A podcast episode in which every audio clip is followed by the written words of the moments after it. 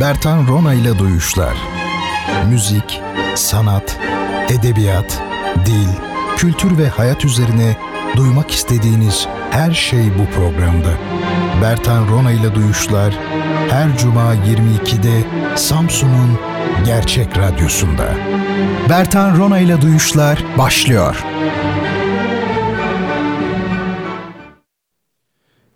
Sevgili dinleyicilerim hepinizi hürmet ve muhabbetle kucaklıyorum, selamlıyorum. Görüşmeyeli iyi olduğunuzu ümit ediyorum. Duyuşlar programına hoş geldiniz, safalar getirdiniz. Efendim bizler e, garip ademleriz yani öyle söyleyeyim. Değil mi? Neden garibiz? Çünkü e, uğraştığımız konular, üzerinde durduğumuz, ilgilendiğimiz, mevzu bahis ettiğimiz konular son derece garip. Mesela felsefe bence garip bir şey. Sanat da garip. Neden garip? Çünkü e, bu dünyada geçerli olan değerler üzerine kurulu değil. İşte alışveriş meselesinin dışında. Değil mi? Çok tek taraflı, karşılıksız ve ulvi e, uhrevi yönleri olan şeyler bunlar. Felsefe de öyle, sanat da öyle, din de öyle. E, birbirine çok benzerler zaten üçü. Dolayısıyla bu konular bizi heyecanlandırdığı için garibiz. Bir de tabii hani garip olmak var ya böyle mahzun manasında. O da başka bir şey. Şimdilerde pek kalmadı ama eskiden öyleymiş. Allah derdini artırsın evladım falan diye böyle büyükler konuşurmuş. Şimdi öyle büyükler de kalmadı. Daha çok çocuğum enayi misin? Şöyle yap işte işine bak falan diyenler var. Neyse. Şimdi efendim ee, hoş geldiniz. Biz bu programda bu gece e, müzikten, sanattan bahsedeceğiz tabii. E, etimolojiden bahsedeceğiz. E, Twitter'da bir şeyler yazdım ya işte. E, orada ne varsa hakikaten de onlar var. Daha fazlası da var. Çok uzatıp da öyle yazmak istemedim açıkçası. E, önce Twitter ve Instagram e, hesaplarımı söyleyeyim. Bertan Rona şeklinde efendim adım ve soyadım birleşik yazılmakta. İkisini takip etmenizi öneririm çünkü e, bu program açısından önemli ve iyi oluyor. E, bazı görselleri e, yüklüyorum Instagram'a mesela hediye kitaplarımızı yükledim önce program boyunca da devam edeceğim. E, tabi bunlar daha çok e, bu programı ilk defa dinleyen dinleyicilerim e, için geçerli bu açıklamalar elbette. O bakımdan hem Instagram'da hem de e, Twitter'da e, Bertan Rona'yı bulursanız güzel olur, rahat edersiniz. Bir de e, sorularımız tabii oluyor sizlere hediye kitap vermek için. Ben soruyu soruyorum ve sizler Twitter üzerinden lütfen Instagram'dan bazen mail atan dahi oluyor. O şekilde değil Twitter üzerinden kabul ediyoruz cevapları ve doğru cevabı ilk veren, ilk yazan dinleyicimize mention olarak yani Twitter'da kitabını gönderiyoruz. E, o değerli dinleyicim de adresini lütfedip benim Bertan Rona at gmail.com şeklindeki hesabıma e, e-posta hesabıma yazıyor adresin telefon numarası ile birlikte ve bu işi halletmiş oluyoruz. Oh be ne zor açıklamalar bunlar yani en sıkıldığım kısım bu biliyorsunuz ama ne yapalım zaruri yani böyle bir şey. Peki şimdi e, bu geceki hediye kitaplarımızı Instagram'dan e, paylaştım. Ben de bir taraftan bakayım onlara hatırlayayım neymiş. Bir tanesi Dracula. Ha, bu meşhur Dracula biliyorsunuz. Ee, yani Bram Stoker'ın ünlü eseri. Bunun tabi bizim tarihimize de uzanan e, yönleri var. Bilenler vardır mutlaka. Vlad Tepes duymuşsunuzdur değil mi? Oradan ilham alındığı söylenir. Bir de çok kötü bir film var e, bu konuyu işleyen. Rezalet ama gerçekten. İşte orada Fatih Sultan Mehmet e, karakteri çizilmiş ama böyle bir şey olamaz yani. Çok çok e, kötü. Yani bu kitabı hediye ediyoruz. Hepiniz hepinizi e, vampir yapmadan rahat etmeyeceğiz demektir program olarak ama edebi metinler e, olarak ben bu tür edebiyatı çok seviyorum yani Frankenstein olsun efendim bu tür edebiyat yani öyle söyleyeyim. E, ardından Köpek Kalbi Mihail Bulgakov. E, bu kitabı biz hediye etmiştik daha önce yanlış hatırlamıyorsam.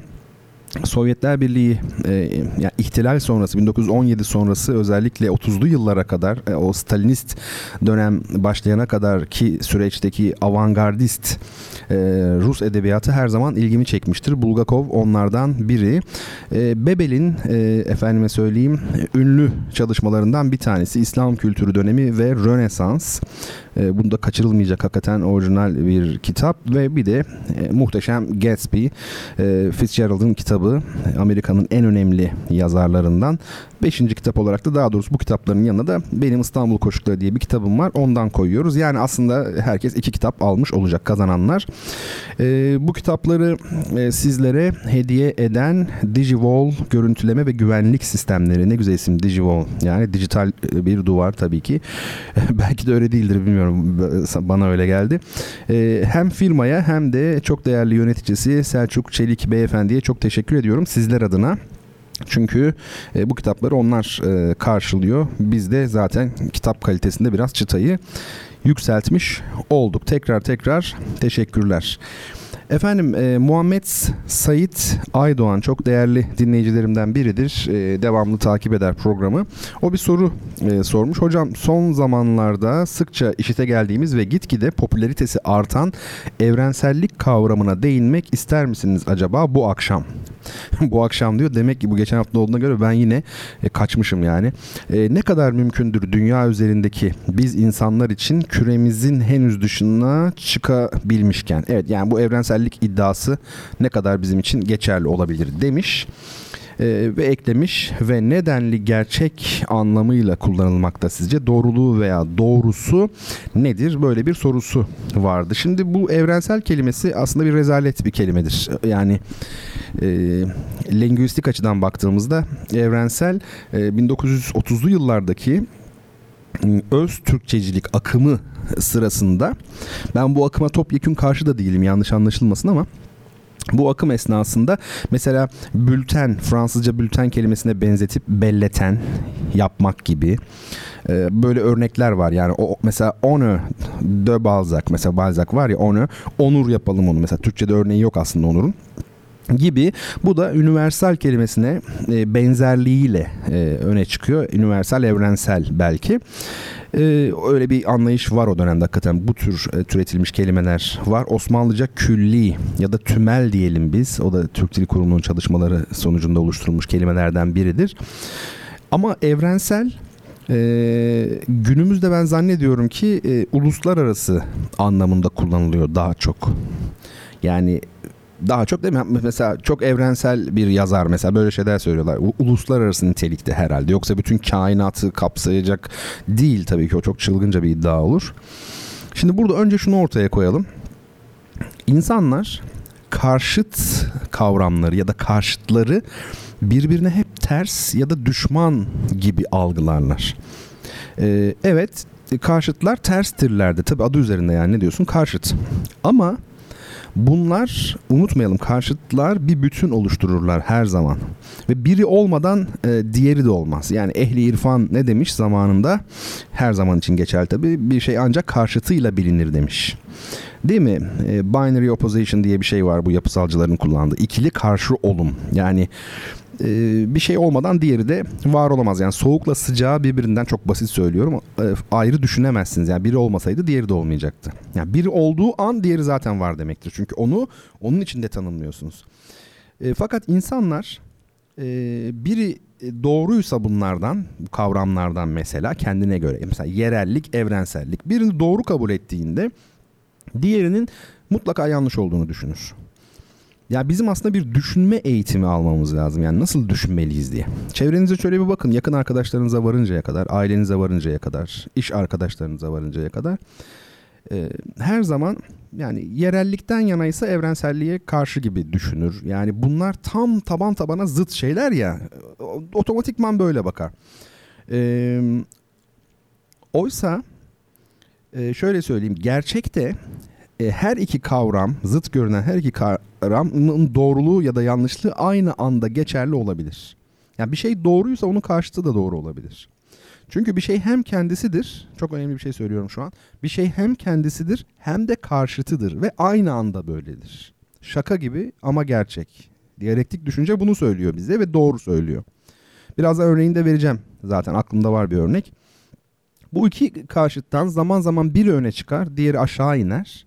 Ama gerçek asla değişmez. Şimdi mesela evrensellikle yerellik dedik değil mi?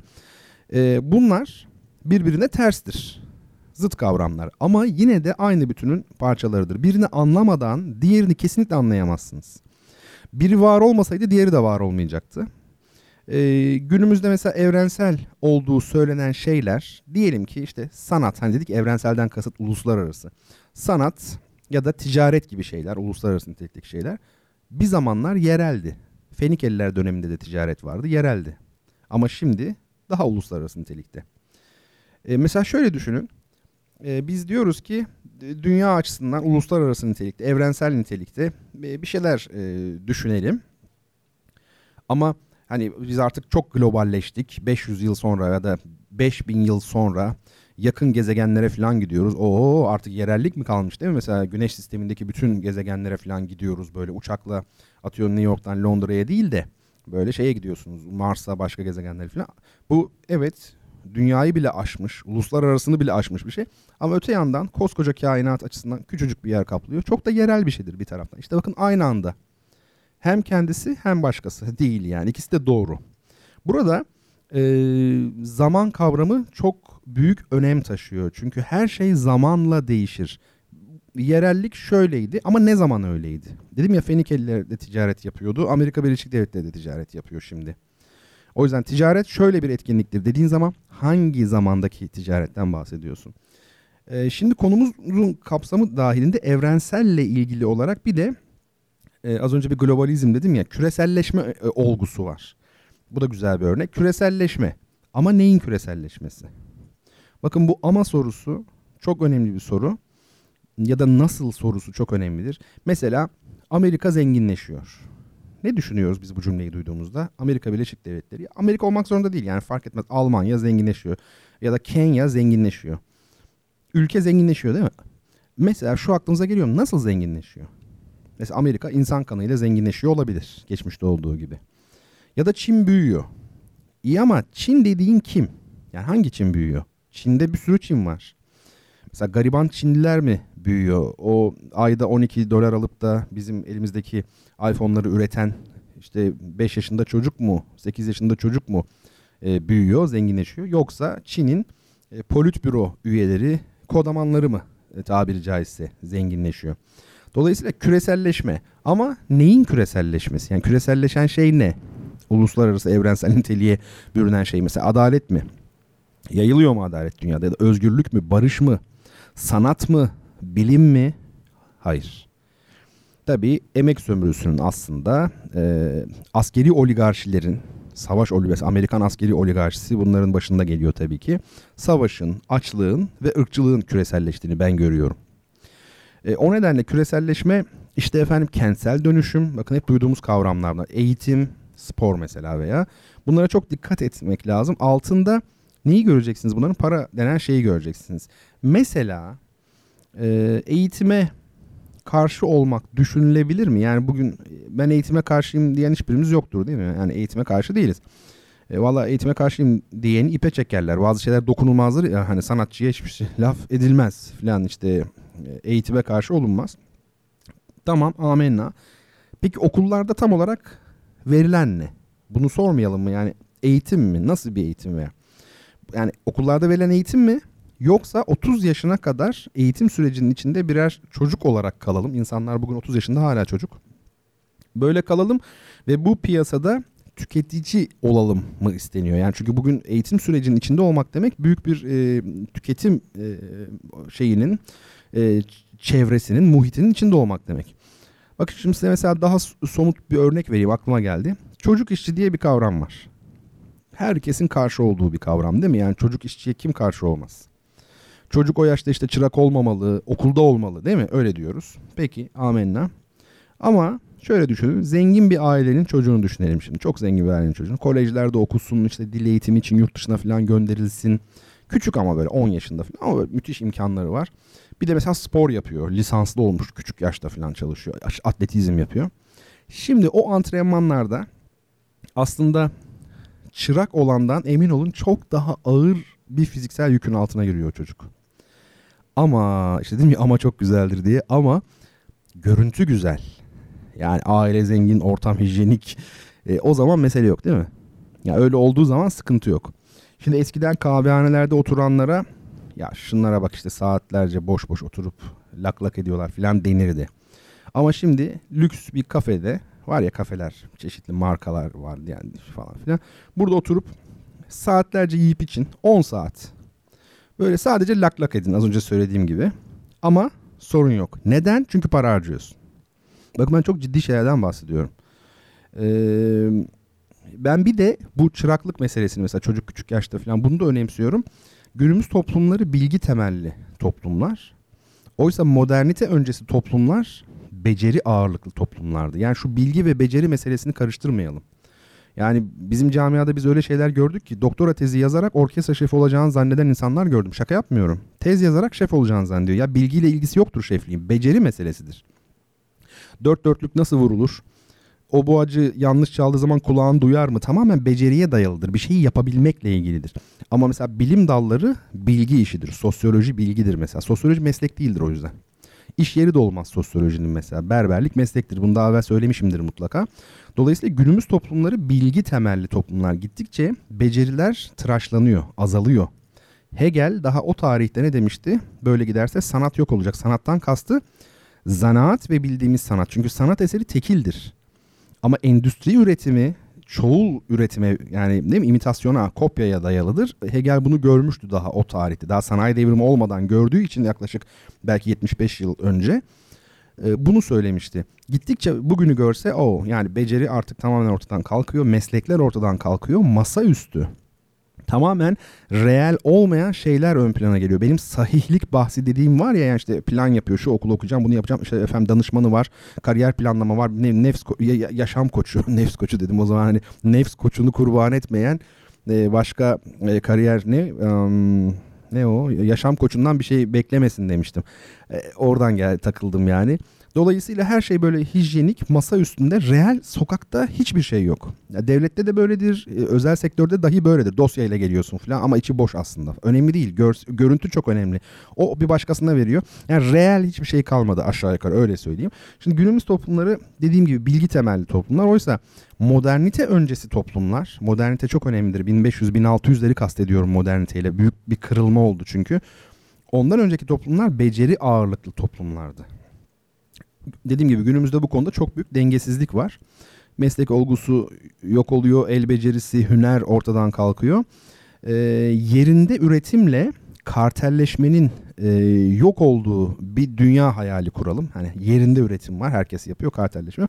İşte bu çocukların mesela küçük yaşta ağır olmayacak şekilde meslek öğrenmelerine bağlı aslında. Tabii meslek ne demektir? Osmanlı padişahlarının bile neden mesleği vardı? Onlar çocuk değiller miydi hiç? Yani şehzade oldukları dönemde. E, modernite öncesi toplumlarda iş bölümü vesaire bunlar çok önemli şeyler. Bugün Finlandiya eğitimde bir numara. Adamların uyguladığı eğitim modeli bayağı atölyelerde falan çalışılan bu bizim eski eleştirilen köy enstitülerine çok benziyor. Yani sallamamak lazım e, bazı şeyleri bir düşünmek lazım oturup önce. Ben bunları tabii anlatmak isterim uzun uzun ama burada bu kadar oluyor. Bugün herhalde uzun bir program bizi bekliyor onu söyleyeyim. Biraz uzun olsun böyle dertleşelim yani.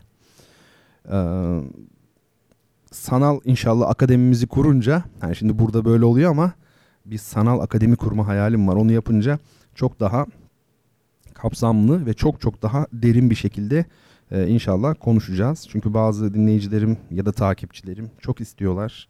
Ya, haklılar çünkü kısa yani bu konu bu kadar mı şimdi yani o beceri bilgi meselesi diğer konular çok daha uzun.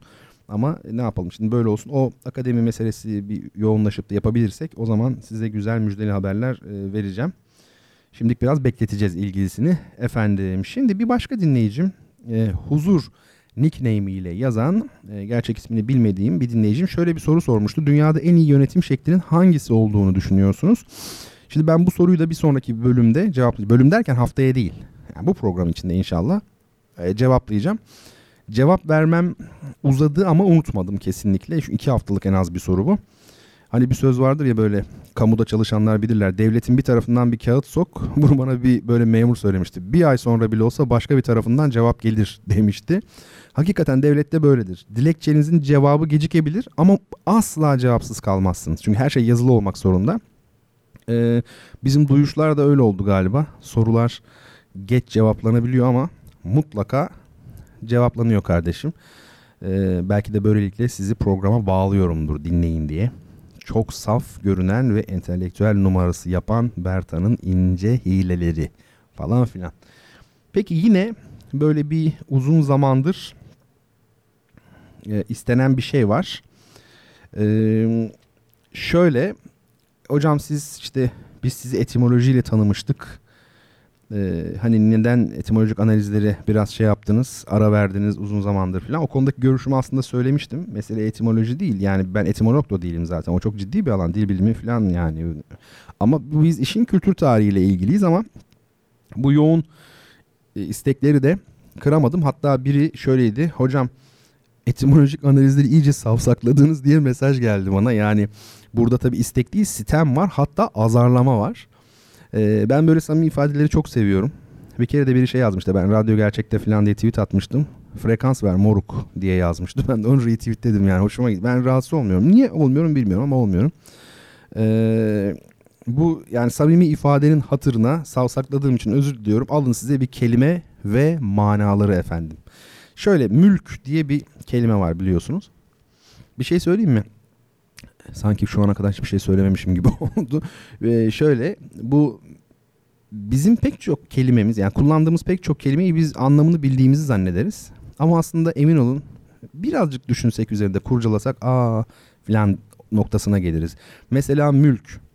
Mülk e, Arabi kökenli bir kelime Arapça. Ee, MLK var ya sessizleri MLK kök bu. Mastar bu yani Arapçada biliyorsunuz mastarlar sessiz olur. Ses vokal olmaz yani. Ee, şimdi aslında iki manası var mülkün. Mülk deyince hepimizin aklına değil mi? Ev, mal, mülk diyoruz ya böyle bir şey gelir. Aslında mülkün gerçek manası iki anlam. Birincisi sahip olma, hakim, egemen olma. Bir yere sahip olma. İkincisi e, sahip ve egemen olunan şey. Biz daha çok ikincisini düşünüyoruz. Oysa ona egemen olma manası da var mülkte. Mesela melik ne demek? Kral demek melik. Efendime söyleyeyim. Malik de öyle. Mesela biliyorsunuz Fatiha suresinde efendime söyleyeyim e, kıraat yani tercihlere göre yorum tefsire göre değişir. Maliki yevmiddin, Meliki yevmiddin de var. Din gününün işte efendim sahibi var, işte meliği var. Yani, e, hükümdar, melik yani. Şimdi çünkü şey olmadığı için, vokaller olmadığı için e, öyle iki ayrı şekilde şey de öyledir. Tevrat da öyledir. Orijinali yani. Neyse ama Türkçe'de malik ne olmuş? Malik sahip anlamına gelmiş. Mesela kat malikleri diyoruz. Kat sahipleri diyoruz. Yani malik başka bir manaya gelmiyor. Şimdi Arapça mastar bu. MLK dedim ya bazen mülk ama aslında çoğu kere milk okunur doğrusu yani. Doğrusu demeyeyim de Arapçada daha çok milk. Yunus Emre diyor ya milki bekadan gelmişem fani cihanı neylerem. Yani beka yurdundan gelmişim diyor bakın. Orada herhalde milk ne o? Beka memleketi yani çünkü memleket de sahip olunan şey değil mi? Malik olunan şey. Mesela adalet mülkün temelidir. Ne demek bu? Yönetimin devletin temelidir anlamında burada. Mülk sahip olma. Sahip olma ne? Yönetme ve devlet yani değil mi? Egemenliğin bu devletin temelidir demek istiyor adalet. Yani mülk olmazsa e, devlet olmaz diyor. E, şimdi ilginç bir şey Türkçe'de mülk dediğimiz kelime sahip olunan nesne manası ağırlık kazanmış ya. Sahip olma değil de olunan nesne. Buraya kayınca bu defa bir soyut isim olarak bir kelimeye ihtiyaç duyulmuş. Dil böyledir. Bir kelime bir başka anlama kayar. Orada boşluk oluşur. Oraya bir şey bulunması gerekir. Hadi buyurun mülkiyet. Ama e, açık galattır yani tamamen yanlış. Çünkü mülk dediğimiz şeyin kendisi mastar Arapçada. E, bu haldeyken bir de mastar yapan iyet hani muvaffakiyet diyorsunuz o işte o iyet eki eklenerek iki kere mastarlaştırılmış böyle bir garabet oluyor e, açıkçası. Mesela emlak biz emlak demişiz öyle kalmış artık Türkçe'de yani emlakçı. Mesela halbuki K tabi ince emlak. E, bir Türkan Şoray'ın filmini izliyordum 70'li yıllardan kalma çok zengin. Türkan Şoray filmde Ondan sonra adam da onun şeyi muhasebecisi galiba veya işte mali müşavir mi deniyor bilmiyorum. Öyle şeylerle ilgimiz çok yok. Orada okuyor efendim diyor işte şu kadar mal varlığınız paranız şuraya aktarıldı falan diyor. İşte bilmem kaç milyon tutarındaki emlakiniz emlakiniz ince ile. Ee, ne demek emlak? Taşınmaz mal anlamına oturmuş bizde emlak. E, bu önemi işte istimlak denilmiş temellük, temlik gibi türevleri var. Onlara hiç girmeye gerek yok. Yani istimlak devletin orayı mülk edinmesi ma- manasında. Bir de şimdi önemli bir şey var. Melek bahsi bu, bu önemli bir şeylerin altını çiziyoruz. Biliyor musunuz Karadenizlilere demişler yani işte niye bıyığınız var biz önemli şeylerin altını çizeriz demiş Karadenizli yani burnunu kastediyor. Biz de böyle hani melek bahsi diye uzatıyorum. Ee, bu bahisler diye bir kitap yazmayı düşünüyorum. Sahihlik bahsi falan. Bu da melek bahsi ne biliyor musunuz? Bu çok tartışılan bir şeydir aslında. Yani etimologlardan çok herhalde bunu müfessirler tartışıyor. Yani şöyle yani bu melek hangi dilden geliyor? Şimdi hani Arapça mı İbranice mi? Genelde böyle bir şey var tartışma var. Şimdi bizde biz ne biliyoruz? Melek mülk kökünden gelir. E şimdi bu konuda melek kavramıyla gücün bir ilişkisi var tabii. Melek güçlüdür. Dolayısıyla değil mi diz çöktürür yeri geldiğinde top gibi oynar falan. Hani hep okuduğumuz şeyler, bildiğimiz şeyler. E şimdi dolayısıyla mülk kökünden gelmesi mantıklı görünüyor. E bir de enerji meselesi var ya ne demiştim ben size? İbn Sina'ya göre yıldızlar canlıydı demiştim. Niye öyle düşünüyordu? Aristoteles öyle düşündüğü için ve kendisi de tabii e, kendi inancıyla felsefesini birleştirip o da bu noktaya varmış. Yani o öyle düşündüğü için sadece anlamda söylemiyorum yani. Dolayısıyla yıldızlar e, nedir? Canlıdır. Yıldızların melek olduğu da tasavvufta hep e, söz konusu edilir. Dolayısıyla e, enerjiyle gücün ilişkisi, meleğin ilişkisi. Yani melek aslen bir enerjidir falan gibi. Yani bunu şey gibi düşünmeyin sakın hani böyle nişan taşında moda olmuş hem tasavvuf işte efendim hem de fitness değil de ne onlar. İşte bir takım şeyler yogalar falan var. Yoga tabii ciddi bir iş belki de. Ya bu böyle işte enerjidir aslında melek falan. O anlamda söylemiyorum. Çok ciddi bizim e, şeylerimizde e, tasavvuf kitaplarında geçer bu. E, neler neler geçer. İnanılmaz. neyse şimdi bu, bu konuda belki müstakil program yapılır. Yani tefsir meselesinde içer, içerecek şekilde. Ama bu ayrı. Melek kelimesinin İbranice kökenli olması ayrı. Melek kelimesi aslen yani bilimin söylediği şey ama bilim de yanılabilir tabii. Belki 10 yıl sonra daha başka veriler ele geçer ama zannediyorum doğru olan şey melek kelimesi lak kökünden geliyor. İbranice bir kök bu. Ne demek biliyor musunuz bu kök? Göndermek demek. Yani gönderilmiş yani haberci aslında. Haberci. E, melak İbranicesi. Şimdi Latince'ye de bunu çevirirken e, angel olarak çevrilmişler. O da aslında birebir elçi, haberci, ulak demek. Yani doğru çeviri aslında. Şimdi burada önemli bir noktaya geldik. Kur'an'ın cehennem mesela işte gibi İbranice kökenli teknik terimleri meselesi geliyor. Kur'an'ın terimi olmaz ama özellikle kullanıyorum tırnak içinde. Cehennem biliyorsunuz bu artık sosyal medyada düştü herhalde bu tür bilgiler. Cehinnom ne demek? Gözyaşı vadisi. Yani insanların ilk başta e, yani cezalandırılmak üzere bırakıldığı işte bu günah keçisinin de bırakıldığı değil mi? Orada işte tek başına yok oldu. Zaten o dönemde topluluktan ayrı kalmak, toplumdan ayrı kalmak ölüm demek. Bir insanın tek başına yaşayabilmesi mümkün değil. E, oraya bırakıyorsunuz siz. Sonra bu çok gaddarca yani yüzyıllar geçtikçe böyle hümanizm şey oluyor ya, ya yükseliyor ya ne yapmışlar? E, orası bir boş bırakılmış çöplük haline gelmiş. Sonra o çöpler çok koku yapınca da şaka yapmıyorum yani ben bu doğru bunlar. Yakılmaya başlanmış. Cehinnom yani bu ateşli bir yermiş işte bu cehennem oradan geliyor. Şimdi e, Kur'an'ın, Kur'an-ı Kerim'in e, tabiri caizse dediğim gibi teknik terimlerinin çoğu İbranicedir. E, mesela bir örnek daha vereyim. Yunus peygamber. Yunus peygamberin ismi İbranice Yona'dır. Yona. Yunancası e, bu nominatif eril takısı koymuşlar sonuna erkek S'dir. Yunanca'nın o sondaki S'ler hep erkek takısı. Yonas olmuş. Ama mesela İbranice'yi almamış burada. E, Kur'an-ı Kerim'de var olan kelime İbranice olan değil. E, Yunus şeklinde yani Yunanca'nın muarrep yani telaffuz olarak Araplaştırılmış. Ya da mesela yazmıştım Twitter'a Samet. Samet'in de kökü yok. Sahabe sormuş. Hazreti Peygamber'e çok defalar sormuşlar bu Samet ne demek diye. Neden? Çünkü öyle bir kök yok Arapçada. O da İbranice bir kök. Şimdi bu anlattığım şeyler özellikle tabii ki e, dini inancı güçlü olan e, insanlar. Mesela ben şöyle şeyler aldım, mesajlar aldım ya Twitter'dan. Ne, aslında ne kadar üzücü. Mesela bu Gehinnom meselesini bir yerde yazmış birisi. Böyle hani çok inançlı, çok düzgün biri belli ki o da bana şöyle diyor. Ya hocam böyle yazıyorlar bu doğru mu diyor. Yani çok enteresan. Aslında bunun doğru olması ile ilgili duyulan rahatsızlık kötü. Yani rahatsız olunacak e, bir şey yok. Hiçbir şey yok. Sahabe rahatsız olmamış. Yani biz niye olalım? E, neden olmamış? Mesela bunu düşünmek lazım. E, yani Kur'an kelamullah ise Allah'ın e, sözü ise e, o zaman hangi kelimeleri kullanacağını e, bize soracak değil. Bu uzun bir mesele. Yani bu aslında e, leksikografi, etimoloji bunlarla anlam bilim dediğimiz mesele arasındaki ilişki olayı. Yani hakikat kelimelerde değildir. Onun altındadır çok daha. Çok daha altındadır. Hangi kelime hangi dilden falan geldiğinin hiçbir önemi yoktur. Bunlar ayrı konular. Keşke bununla da ilgili böyle uzunca 2-3 saatlik bir ders bir sohbet yapabilsek. Ama bak şöyle yapalım. Ee, şimdi devam etmiyorum ama size bir kitap önereyim.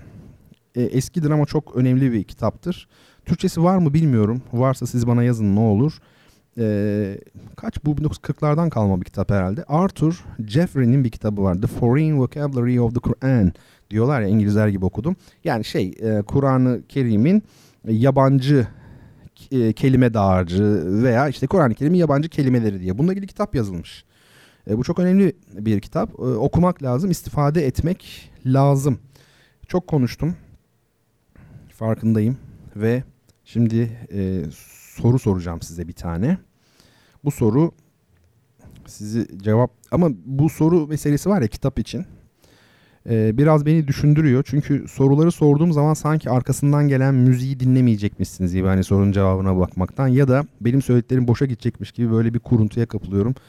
E, siz beni ne kadar temin etseniz de bu konuda zannediyorum bu kuruntum kolay kolay geçmeyecek. Peki soruyu soruyorum ama lütfen kulağınızda radyodan ayırmayın yani veya kulaklığınızdan her neyse.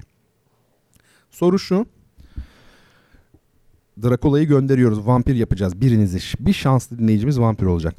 Tarihte ilk olarak Afganistan'daki yataklardan çıkarılan Sanskrit dilindeki karşılığı Rajavarta olan uluslararası alanda lapis lazuli olarak da bilinen kıymetli taşın Türkçedeki adı nedir?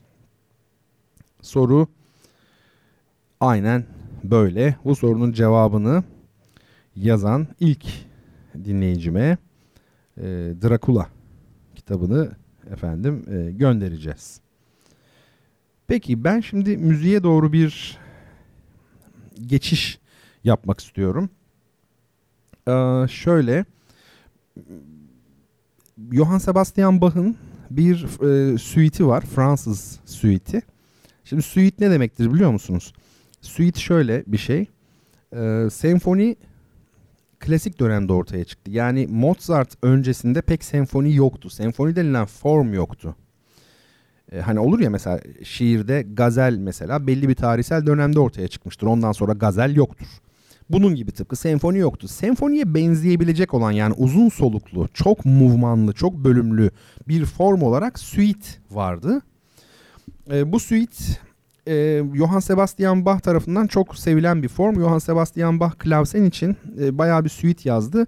E, şöyle Fransız suitleri 6 adet, İngiliz suitleri 6 adet, bir de Alman suiti diyebileceğimiz öyle bir şey yok ama işte partita adını verdiği suitler var. Onlar da 6 adet. E, Bach sembolizmi çok seven biriydi. Hep böyle altılı, ikili, üçlü bu rakamları kullanarak e, yazıyor. Yani 6 tane yazıyor hep dizi olarak. Şimdi bizim e, dinleyeceğimiz bu Fransız suitlerinden birin biri bu suitlerde çeşitli dans parçaları olur. Mesela birinci bölüm Allemand. A- Alman demek. Yani Fransızların Fransızlar Almanlara Alman diyorlar. Biz de o yüzden Alman diyoruz. Yoksa bütün dünya German diyor. Almanlar kendilerine Deutsch diyor. Biz niye Alman diyoruz? Alman çünkü Fransızlar öyle diyor. Modaymış ya o zamanlar Fransızca bir yüzyıl evvel özellikle. Mesela Alman dansı olduğu için birinci bölüm Alman. Mesela siz şimdi bir CD'yi alsanız bakacaksınız Allemande, işte Sarabande. Çok yabancı gelecek değil mi? Gigue. Böyle yazacak bakın. Gigue. Bölümlerin adları bunlar. Aa klasik müzik CD'si falan işte bize uzak falan. Ben şimdi size göstereceğim uzak mı değil mi? Mesela Alman dedim işte Alman demek. Mesela Sarabande. Sarabant yani. Bu bir dans. Bu da bir dans. İlki gibi. Bu ama ilginçtir İspanya'dan geçmiş kuzeye. Yani bu İspanyolcası Zarabanda. Bu daha sonra kuzeyde Almanya'da falan Sarabanda olmuş. Şimdi bir şey İspanya'dan geçiyorsa ki çok şey İspanya ve İtalya'dan güneyden gelir emin olun her zaman. Rönesans falan e, konularında da bu çok e, öne belirleyici. Ee, e, orada şeyi ararsınız. Doğu etkisini ararsınız. Ben ciddi makaleler okudum. Saraband'ın yani Zaraband'ın aslında Farsça serbent kelimesinden geliyor. Bent ne demek? Hani konuşmuştuk ya yay demek. E, eğri olan, kavis olan demek. Bent, yay gibi. Şimdi yani halay. Ser ne demek? Serbaş demek ya yani. Halay başı var ya bizdeki. Aynı o işte serbent. Tabii şimdi böyle mendilini sallayan biri geldi aklımıza ama şaka yapmıyorum. Yani serbent kök, köken bu e, fakat e, böyle amorf bir hale gelmiş. Daha doğrusu bambaşka bir hale gelmiş ve sarabant olmuş. Bu bir dans. Daha ilginç bir şeyi söyleyeyim. İngiliz suitleri mesela 6. bölümü jig olur mutlaka. Kural olarak İngiliz geleneğinde 6 bölümlü suite son bölümü jig'dir. Nasıl yazılıyor? Gigue. Yani Fransızca okunuşuyla jig. Şimdi bu jig ne demek biliyor musunuz? Yani çok komik ama dans tabi ve jigolo kelimesi aynı kökten geliyor. Ee, çünkü işte bu hani kadınlarla para karşılığı birlikte olan işte tarihsel süreçte falan düşünün o, o şeyde Avrupa'da Rönesans sonrasında falan bu erkekler dansçı erkeklermiş böyle güzel yakışıklı böyle işte efendim e, kondisyonu iyi olan işte hoplayan zıplayan her neyse sporcu gibi yani. Dolayısıyla jig yapıyorlar değil mi? Jigolo çok ilginç. Şimdi bunu niye söylüyorum? Klasik müzik CD'si alıyorsunuz. İşte sarabant mesela hiçbir şey ifade etmiyor. Allemant hiçbir şey ifade etmiyor. Jig hiçbir şey ifade etmiyor. Ama şimdi ediyor. Artık ona göre dinliyorsunuz. Hiç bilenle bilmeyen bir olur mu? Bildiğiniz zaman çok başka görüyorsunuz. Twitter'da dün mü yazdım işte Bihter'le Better. Ama öyle ben ne yapayım yani. Peki şimdi soruyu araştırayım derken inşallah kaçırmamışsınızdır bu şey söylediklerimi. Soracağım sonra size ona göre. Ama hakikaten de soruyorum. Yılın dinleyicisini seçmiştik birinci yılımızda. ikinci yılımızda da yine ne sorusu soracağız mesela? Diyeceğiz ki büyük kitap hediyesi verirken set böyle diyeceğiz ki işte geçen yıl konuşulan şu konu neydi filan. O yüzden dikkatli dinleyin derim. Büyük hediyeleri de arttıracağız yani önümüzdeki senenin hediyeleri geçen sene gibi kitap seti de olmayabilir. Daha başka şeyler olabilir. Söyleyeyim. Şimdi biz e, kısa bir müziğimiz var. Onu dinleyelim. E, Bach'ın Fransız suite'inden Allemand'ı dinliyoruz. 6 numaralı Fransız suite'inden mi majör tonalitesinde. Ondan sonra kaldığımız yerden devam edeceğiz efendim.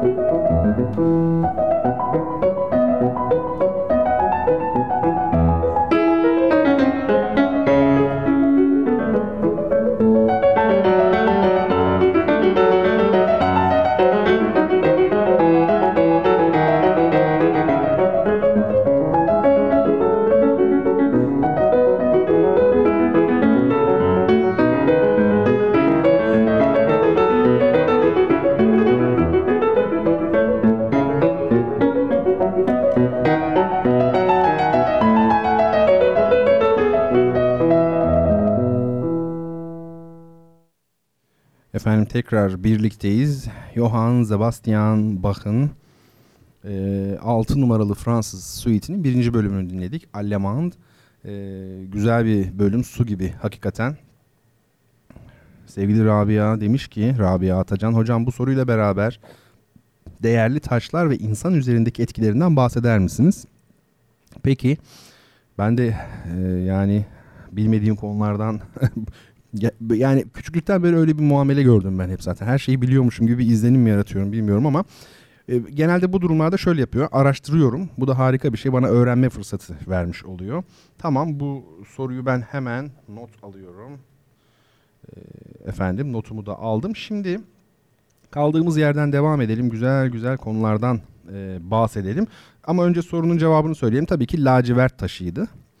E, sevgili dinleyicilerimden biri Mualla Hanım galiba lapis lazuli demiş ama lapis lazuli zaten sınavda şeyde sınav dedim ya öğretmenlik ruhuma işlemiş. Soruda geçiyordu zaten lapis lazuli güzel olmuş yani o bakımdan lacivert taşı. Şimdi lacivert taşı lacivert kelimesi zaten Rajavarta'dan gelir. Rajavarta lacivert. Mesela aranızda bir dahi varmış. Rajavarta lacivert falan diye buluyormuş mesela. Şaka tabii o da. E, bu Rajavarta kral payı demek. Renklerle ilgili geçen sene bayağı bir konuşmuştuk. Dinleyenler hatırlar. Her hafta bir renk üzerinde duruyorduk uzun uzun. Bu mor ve türevleri, lacivert falan bunlar asalet rengidir. Bunun sebepleri var. Yani bu atmasyon bir şey değil. Gerçekten öyledir. Roma imparatorları boşuna onu giymiyordu herhalde değil mi? Ya da işte efendim e, buna benzer renkler. O skaladaki yani. O yüzden kral payı denmiş. Sonra Farsçaya lacivert olarak geçmiş. Aslında lacivert taşın adı. Rengin ismi laciverdi. Mesela Nazım Hikmet'in şiirlerinde öyle geçer. O, o dönemin şiirlerinde hep öyle geçer. Laciverdi gece. Sonradan o iyi düşmüş lacivert rengin adı olmuş. Normalde lacivert taşı. E, doğru cevabı veren, ilk veren dinleyicim Burcu Ece Korkmaz. Valla hepinize fark atıyor onu söyleyeyim yani. E, her hafta herhalde e, en az bir doğru cevabı ıı, var. E, tabii bu hız meselesi yani bir de sadece işte ben biliyordum sen bilmiyordun gibi değil de daha çabuk davranan muhtemelen e, kazanmış da olabiliyor. Tebrik ediyorum sevgili Ece'yi ve e, kitabını göndereceğiz tabii ki e, kendisine ama vampir gibi kimseye saldırmamasını e, e, rica ediyorum. Peki şimdi çok sevgili dinleyicilerimden huzur var idi hala var Allah ömür versin. Bana şöyle bir soru sormuştu 2-3 hafta önce. Dünyada en iyi yönetim şeklinin hangisi olduğunu düşünüyorsunuz? Valla bana zor sorular sormaya başladınız. Dünyada en iyi yönetim şeklinin hangisi olduğunu düşünüyorsunuz? Bakın şimdi ben buna şöyle bir soruyla cevap vereyim. Hangi dünyada? Şaka yapmıyorum işte bu az önce hani konuştuk ya evrensel filan meselesi işte yerel filan zaman çok önemli. Şimdi en iyi yönetim şekli.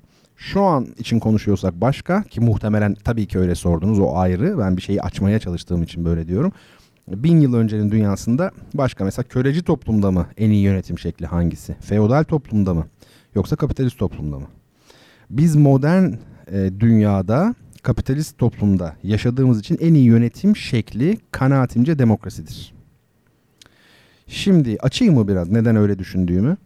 Yönetim şekli e, hukuk, sanat, felsefe, kültür bunlar bakın bir daha söyleyeyim mesela yönetim şekli normlar, hukuk, sanat, o dönemin genel dünya görüşü, felsefesi, bütün bir kültür alanı, e, din hatta dinin kendisi bunlar bir ekonomik sistemin üzerinde yükselir ve ona uygun olmak zorundadır. Mesela köleci sosyoekonomik sistemin din anlayışı neydi? Paganizmdi. Yani Roma İmparatorluğu'nda e, gerçek anlamını bulmuş olan, zirve yapmış olan köleci e, toplum yapısının ve onu temsil eden devlet yapılanmasının o dünyanın e, din anlayışı paganizmdi. Yani çok tanrıcılıktı. Ama 5. yüzyıldan kabaca biliyorsunuz 476'da e, Batı Roma yıkıldı. Aşağı yukarı işte Orta Çağ'ın başladığı tarih kabul edilir. 1453 hani diyelim bin yıllık bir süreç diyoruz ya bu e, Orta Çağ. Burada feodal sistem hakimdi. Bu dönemin din anlayışı ne?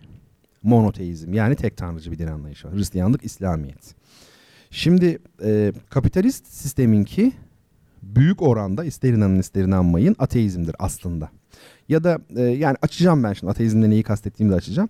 Roma İmparatorluğunu Katolik Ortaçağ Devleti'nin ve reformasyon sonrası Avrupa'nın şöyle bir modern laik ülkelerini düşünelim. Yani Roma İmparatorluğu'nu düşünelim. Katolik Ortaçağ Devleti'ni düşündük. Ve sonra reformasyon sonrası yani 1500'ler sonrası Avrupa'daki işte bildiğimiz bu modern laik ulus devlet modeli var ya bunları bir düşünelim. Sizce bu değişimler tesadüf mü? Yani ekonomik sistem değişmiş, paganizm terk edilip tek tanrıcılığa geçirilmiş. Bir daha ekonomik sistem değişmiş, bin yıllık aralarla oluyor bu. Bu sefer e, seküler bir toplum yapısı geliyor. Bugün mesela kuzey ülkelerinde Norveç'te falan Avrupa'nın pek çok ülkesinde e, sorulduğu zaman dini inancınız nedir? İşte ateistim inanmıyorum şeyi seçeneği çok yüksek e, çıkıyor. Yani e, hayatın içerisinden süpürdüler dini reformasyonla birlikte. O, ondan sonraki süreçte. Neden peki süpürdüler? Yani bu, buna geleceğiz. Şimdi detayına girmeden bağlantılı bir konu aracılığıyla ben anlatmaya çalışayım. Hem demokrasi meselesine de gelmiş oluruz. Şimdi bakın köy Köy dediğimiz yeri bir düşünün. Herkes şu an e, gerçekten yaşasın bunu rica ediyorum. Köy küçücüktür değil mi? Köyde herkes birbirini tanır. Yani meseleyi ben anlatabileyim istiyorum. Köyde herkes birbirini tanır. Tanımadığınız kimse yoktur. Ya akrabanızdır zaten ya da akraban olmasa da falan falan çok komşu yani çok yakın. Ee, orada köyde siz farklı türden bir insan ve davranış modeli ya da farklı bir görüntü görmezsiniz. Bununla karşılaşmazsınız. O nedenle farklılıkların bir arada olmasını düzenleyecek kurallara da ihtiyaç yoktur köyde. E farklı bir, bir şey yok ki zaten. Niye düzenlesin o kuralları? Diyelim ki şöyle hayal edelim. Köyde uzun saçlı, uzun saçlı, şortlu bir erkek hayal edin ama şort da böyle Avrupalıların erkeklerin giydiği gibi çok kısa olacak. Yani bizdeki filan diz altı gibi değil. Çok kısa olacak. Ve uzun saçlı bir erkek İç Anadolu'da bir köyde şimdi düşünelim. Çok yadırganır değil mi? tepki de toplayabilir yerine göre. Veya işte Ramazan ayında bir yiyip içse mesela köylük yerde ne olur? Düşündük mü bunu? Tamam. Ama şimdi bir de aynı iki örneği mesela Nişantaşı'nda düşünelim. Yine Türkiye'den bakın örnek veriyorum. Ya da İzmir'in bir şeyinde düşünelim. Ya da Ankara'da Gazi Osman Paşa'da düşünelim. Ne olur uzun saçlı olunca? Manzara birdenbire değişti değil mi? Gözünüzdeki manzara. Yani o tepki veya işte efendim yadırgama falan, kınama bazen içten bazen hatta biliyorsunuz fiziksel saldırı şeklinde bile alabiliyor. Ne oldu? Bu manzara o bölgelerde değişti. İşte soru burada neden? Neden değişti? Çünkü asıl mesele ne şort, ne oruç, ne din, ne tutuculuk, ne şu ne bu. Bunlar değil asıl mesele. Asıl mesele kentleşme. Yani feodal üretim ilişkilerini bu ilişkilerin yaşandığı köye karşı kapitalist üretim ilişkilerinin yaşandığı şehir. Bu ikisi arasındaki karşıtlık. Siz New York'ta ya da İstanbul'un kalabalık bir muhitinde düşünsenize yani her türden insan görüyorsunuz. İşte daha yerel değilsiniz artık. Yani sizin orada başka bir insana müdahale etme falan şansınız yok. O kadar farklı insan bir arada yaşadığında bunun kurallarla düzenlenmesi lazım. Yani sen bu insanı rahatsız edemezsin ama köyde buna gerek yok. Çünkü kapalı bir yapı var. Ben hep söylerim günümüzde Türkiye'de bence boşuna tartışılıyor. İşte modern ya da muhafazakar ya da dindar seküler gibi böyle bir takım ayrımlar var ya böyle sürekli gündemde bence tutulan. E, bunlar siyaset temelli tartışmalar, sosyolojik değil. Ben bu tartışmaların boş ve yanıltıcı olduğunu düşünüyorum. Çünkü bunların altında yatan temel dinamikler sosyolojiktir. Ve dediğim gibi bu örnekteki karşıtlık köy kent diyalektiğidir, karşıtlığıdır. Şimdi bakın daha açıcı bir örnek vereceğim yani düşünceyi açıcı. Ee, kapitalizm dediğimiz bugünkü dünyadaki yapı ne ister? Özgürlük ister değil mi? Mesela dünyanın en kapitalist ülkeleri nedir mesela? Amerika, işte Hollanda, İngiltere. Bakın dikkat edin özgürlük, özgür, IŞİD'le mücadele, özgür. Hep özgürlük böyle bir fetiş gibi değil mi? Neden? Ya insanları çok mu seviyor bu adamlar? Herkes özgür olsun falan ya da özgürlük nedir zaten o tanımlanmaya muhtaç. Sevdiklerinden değil. Neden biliyor musunuz? Müşteriye ihtiyaç var her şeyden evvel. Ee, ilk kısımda bu eğitimle ilgili konuşurken geldi ya yani müşteri müşteri müşteriye e, ciddi manada ihtiyaç var ve müşterinin ilk vasfı nedir? Bana böyle sorsalardı ben özgür olmasıdır derdim. Özgür olmayan adam müşteri olamaz. Amerika Birleşik Devletleri'nde vardır ya meşhur Kuzey-Güney Savaşı. O Kuzey-Güney e, Savaşı'nda biliyorsunuz Kuzeyliler ne istiyorlardı? Kölelik kalksın. Güneyliler de biz kölelikten e, yanayız diyorlardı. Ama e, aslında Kuzeyliler çok demokratik olduğundan bunu söylemiyordu tabii ki. Onlar daha ziyade fabrika yani bu sanayi kuzeyde gelişmişti. E, kölelik olduğu zaman kendi fabrikalarında çalışacak işçi bulamıyorlardı. O, o kölelere işçi olarak ihtiyaçları vardı. Zaten o dönemdeki işçilik de bir nevi kölelik hiçbir farkı yok. Dolayısıyla ve ayrıca müşteri de olması lazım. Siz işletme kurdunuz mesela bir şeyler satacaksınız. Müşteriniz gelecek mi? E, müşteri köle adam müşteri olabilir mi? Olamaz. Ee, şimdi mesela diyelim ki size bilgisayar satıyorlar. Ama internette nerelere bakacağınıza ya da işte bilgisayarınızı nasıl kullanacağınıza başkaları karar veriyor. Bir süre sonra siz parayı ben verdim ne istersem onu yaparım demez misiniz? İşte bu Hollanda gibi ticaretin ve kapitalizmin en erken ve hızlı geliştiği ülkelerde tırnak içinde söylüyorum özgürlüğün çok geniş olması e, ahlak anlayışının yine tırnak içinde söylüyorum çok esnek olması tesadüf olabilir mi? Niye Hollanda'da başka yer değil? Hollanda dünyadaki yani kapitalizmin ilk inkişaf ettiği yerlerden biri. Tam e, kapitalizm yerleşirken reformasyonla Avrupa'da dinin sosyal hayattan süpürülmesi bu, bu da bir rastlantı olabilir mi? Şimdi demokrasi dediğimiz iyi bir şey midir, kötü bir şey midir? Yani bununla tamamlamak lazım belki bu konuyu. Ben başlarken ne demiştim? En iyi yönetim şekli hangisidir sorusu yöneltilmiş. Ama hangi çağda ve hangi ekonomik sistemde? Günümüz için demokrasi gerekir. Bertrand bunu istese de istemese de böyle. E, ama bu demokrasinin kendisinin iyi bir şey olduğu anlamına gelmez. E, ben müşteri için özgür olmak, e, öz, müşteri için özgürlük e, gerekir dedim. Demek ki demokrasi kavramının içindeki tanımlar hep maskeli, bir bakıma sahte. Mesela Venedik'te bir karnaval yapıyorlar. Yaklaşık 400 yıldır belki Venedik karnavalı. Neymiş bu? Irkçılığa karşı bir karnavalmış. E, maske takıyorlar o yüzden vardır ya Venedik maskesi meşhurdur filan. Irkçılığa karşı. Şimdi aslında Venedik dünyanın en kozmopolit yerlerinden biriydi. 1500'lerde 1600'lerde bu zirve yapmıştı. Farklı farklı milletlerden insanlar vardı ve bu insanların bir arada yaşatılması gerekiyordu. Yani artık sen zencisin, sen bilmem kimsin, şusun, busun diyerek enerjilerini harcamamaları gerekiyordu. Konsensüs gerekliydi. İşte maske bunun dışa vurumu aslında. Maskeli karnaval. Çok da maskeli. Zaten e, persona kelimesi biliyorsunuz person'ın e, kökü. Etrüsk dilinden gelir aslında. Latinceden de değil. O da maske demektir. Neyse. Yani birey kavramının kendisi de maske yani. Ya da bugün mesela saat dediğimiz bir şey var değil mi? İsviçre Avrupa'nın tam ortası böyle yani. En Avrupa belki orası. Tamam köylü millettir ama yani tam ortası. E şimdi en iyi saatler orada yapılıyor. Değil mi? Markası ne mesela? Stizen. Stizen ne demek? Vatandaş demek. Yani modern vatandaş saatiyle tanımlanıyor bir yerde. Öyle değil mi yani? Saat bu kadar e, önemli. E, efendime söyleyeyim. Şimdi saat e, önemli ama biliyor musunuz gerçekte saat ne için? Gerçekte saat iş gününü işçilerin, proletaryanın iş gününü belirleyebilme amacıyla özellikle e, modern hayatın tanım öğeleri arasına sokulmuş bir şey. Bakın bu da maskeli bir e, kavram. Neyse şunu diyeceğim. Bugünkü demokrasinin gerçek adı e, Burjuva demokrasisi olarak geçiyor.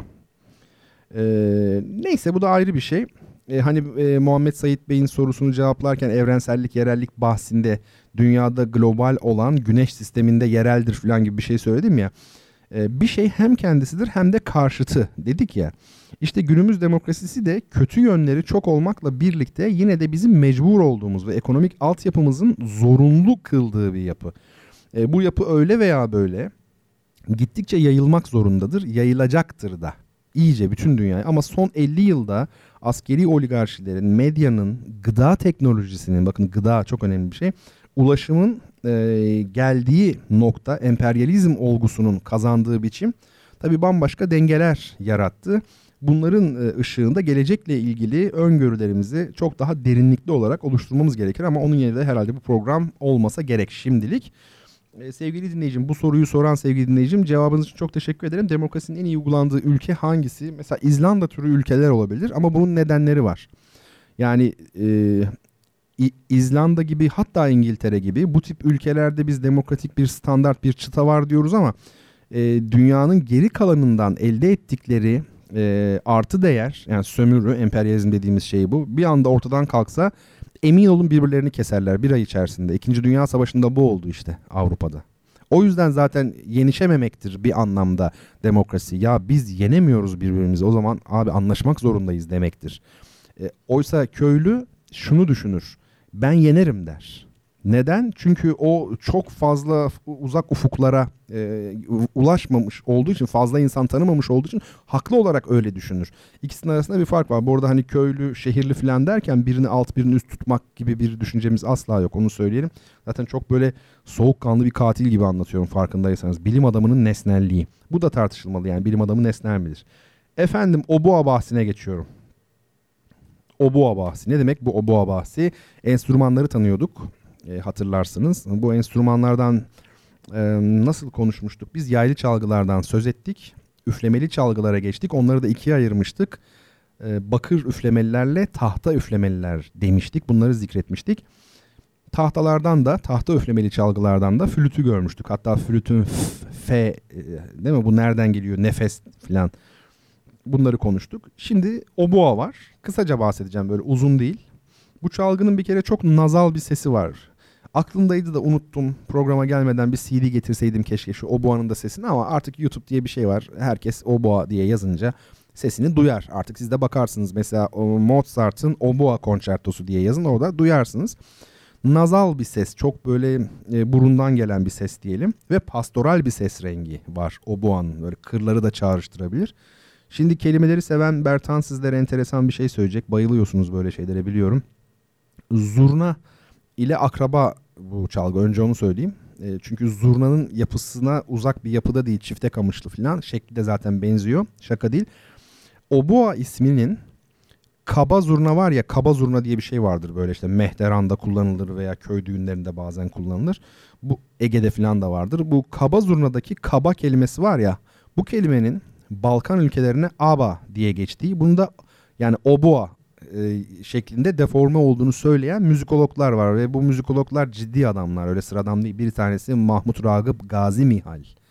Çok büyük bir hocamızdır. E, 1960'da kaybettiğimiz 60 mı 61 mi? E, ama e, yani ben buna ihtiyatla yaklaşıyorum. Çünkü yani Batı dillerindeki karşılığını da bildiğim için o boğanın. Neyse tabii e, dil bilimcilerin çalışması gerekir. Müzikologların çalışması gerekir. Ben şimdi bir fotoğraf paylaştım sizle. Instagram'da. O herhalde şeyde görünmedi Twitter'da da. E, Twitter'daki sayfayı da böyle çok fazla e, link e, gösteren tweetlerle işgal etmek istemiyorum. Instagram'dan bakabilirsiniz. Bertan Rona olarak beni aratın lütfen. Üçlü bir fotoğraf. Yani bir fotoğrafta üç tane oboa var.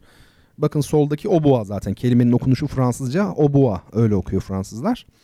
İkincisi oboa d'amour. Yani e, bu aşk oboası, sevgi oboası. O dönemde öyle mesela viola var bir de viola d'amor var. Sevgi, aşk violası. Biraz daha büyük oluyor onda. Sağdaki çalgı çok daha özel bir çalgı bence. Kor angle. Korno demek kor. Angle İngiliz. Yani İngiliz kornosu ama bu bir korno değil aslında oboa. Öyle yerleşmiş isim olarak. Çok teknik bilgiler vermek istemiyorum. Yani korno ile akraba olduğu yerler var belli konularda özellikle notasyon tını ile ilgili. Yani tınlayışla daha doğrusu ilgili transpozisyon meselesiyle. Bu başka. Ama şimdi bizim e, konuştuğumuz bu soldaki küçük oboa. Sağdaki korangle dediğimiz bu daha pes sesli olan oboa ise mesela Ravel'in belki not alabilirsiniz. Ravel'in birinci piyano konçertosu vardır meşhur. Onun ağır bölümünde bu koranglenin enfes bir solosu vardır. Çok güzel. Sesini duyarsınız. Çok böyle puslu, e, melankolik bir ses. Bakın küçük ise bir çalgı sesi incedir. Büyüdükçe kalınlaşır. Yani keman ince, violonsel daha kalın, kontrbas var ya en büyüğü ayakta çalınan daha da kalın. Burada da hemen anlayabilirsiniz. Yani oboa soprano bir çalgı, korangle işte alto veya tenor her neyse. Ee, şimdi ne demek bu Allah Allah bir sopranoyu veya altoyu insan sesi olarak biliyorduk. Ee, hayır tam olarak öyle değil. İnce ses bölgesi yani herkesin anlayabileceği şekilde söylüyorum. Soprano olarak adlandırılır. O yüzden Mesela soprano klarnet var. O da klarnet ama in, ince sesli bir klarnet. Sonra da tenor klarnet atıyorum tamam bas klarnet mesela onu örnek vereyim. Bas klarnet var. O da çok kalın. Dolayısıyla yani soprano diyebiliriz o oboanın ses bölgesi için. Korangle ise işte bir tenor o, gibi. Onu söyleyelim. Peki hadi gelin şimdi ikinci soruya geçelim. Bir kitap daha verelim. Şey gitti ne derler Drakula gitti ondan kurtulduk. İkinci sorumuz şöyle. 1992 Şubat'ında Rusya desteğindeki Ermeni askeri birliklerinin uzunca bir kuşatmanın ardından kasabaya girerek Resmi rakamlara göre 613, gayri resmi rakamlara göre ise 1300 Azeri'yi öldürdükleri katliamın adı nedir? 1992 Şubat'ında Ermeni askeri birlikleri 1300 e, civarında gayri resmi rakamlara göre Azeri'yi öldürmüşler. Bir katliam yaşanmış. Katliamsız dünyada hiçbir yer yok galiba. Ee, bunun adı nedir? Bu katliamın adı nedir? Bakalım hangi cevaplar gelecek efendim. Biz şimdi biraz devam edelim. Dil yanlışları diye bir şey var. Rahmetli Hakkı Devrim vardı bilirsiniz. Yani hem e, kendi köşesinde hem de televizyon programlarında dil hatalarına temas ederdi. Şaşıracaksınız belki ama ben dil konusunda hiç tutucu değilim mesela. İşte gençler şu kadar kelimeyle konuşuyor azizim falan. Bunlar boş işler yani. Çok çok e, bilgisizce söylenen şeyler.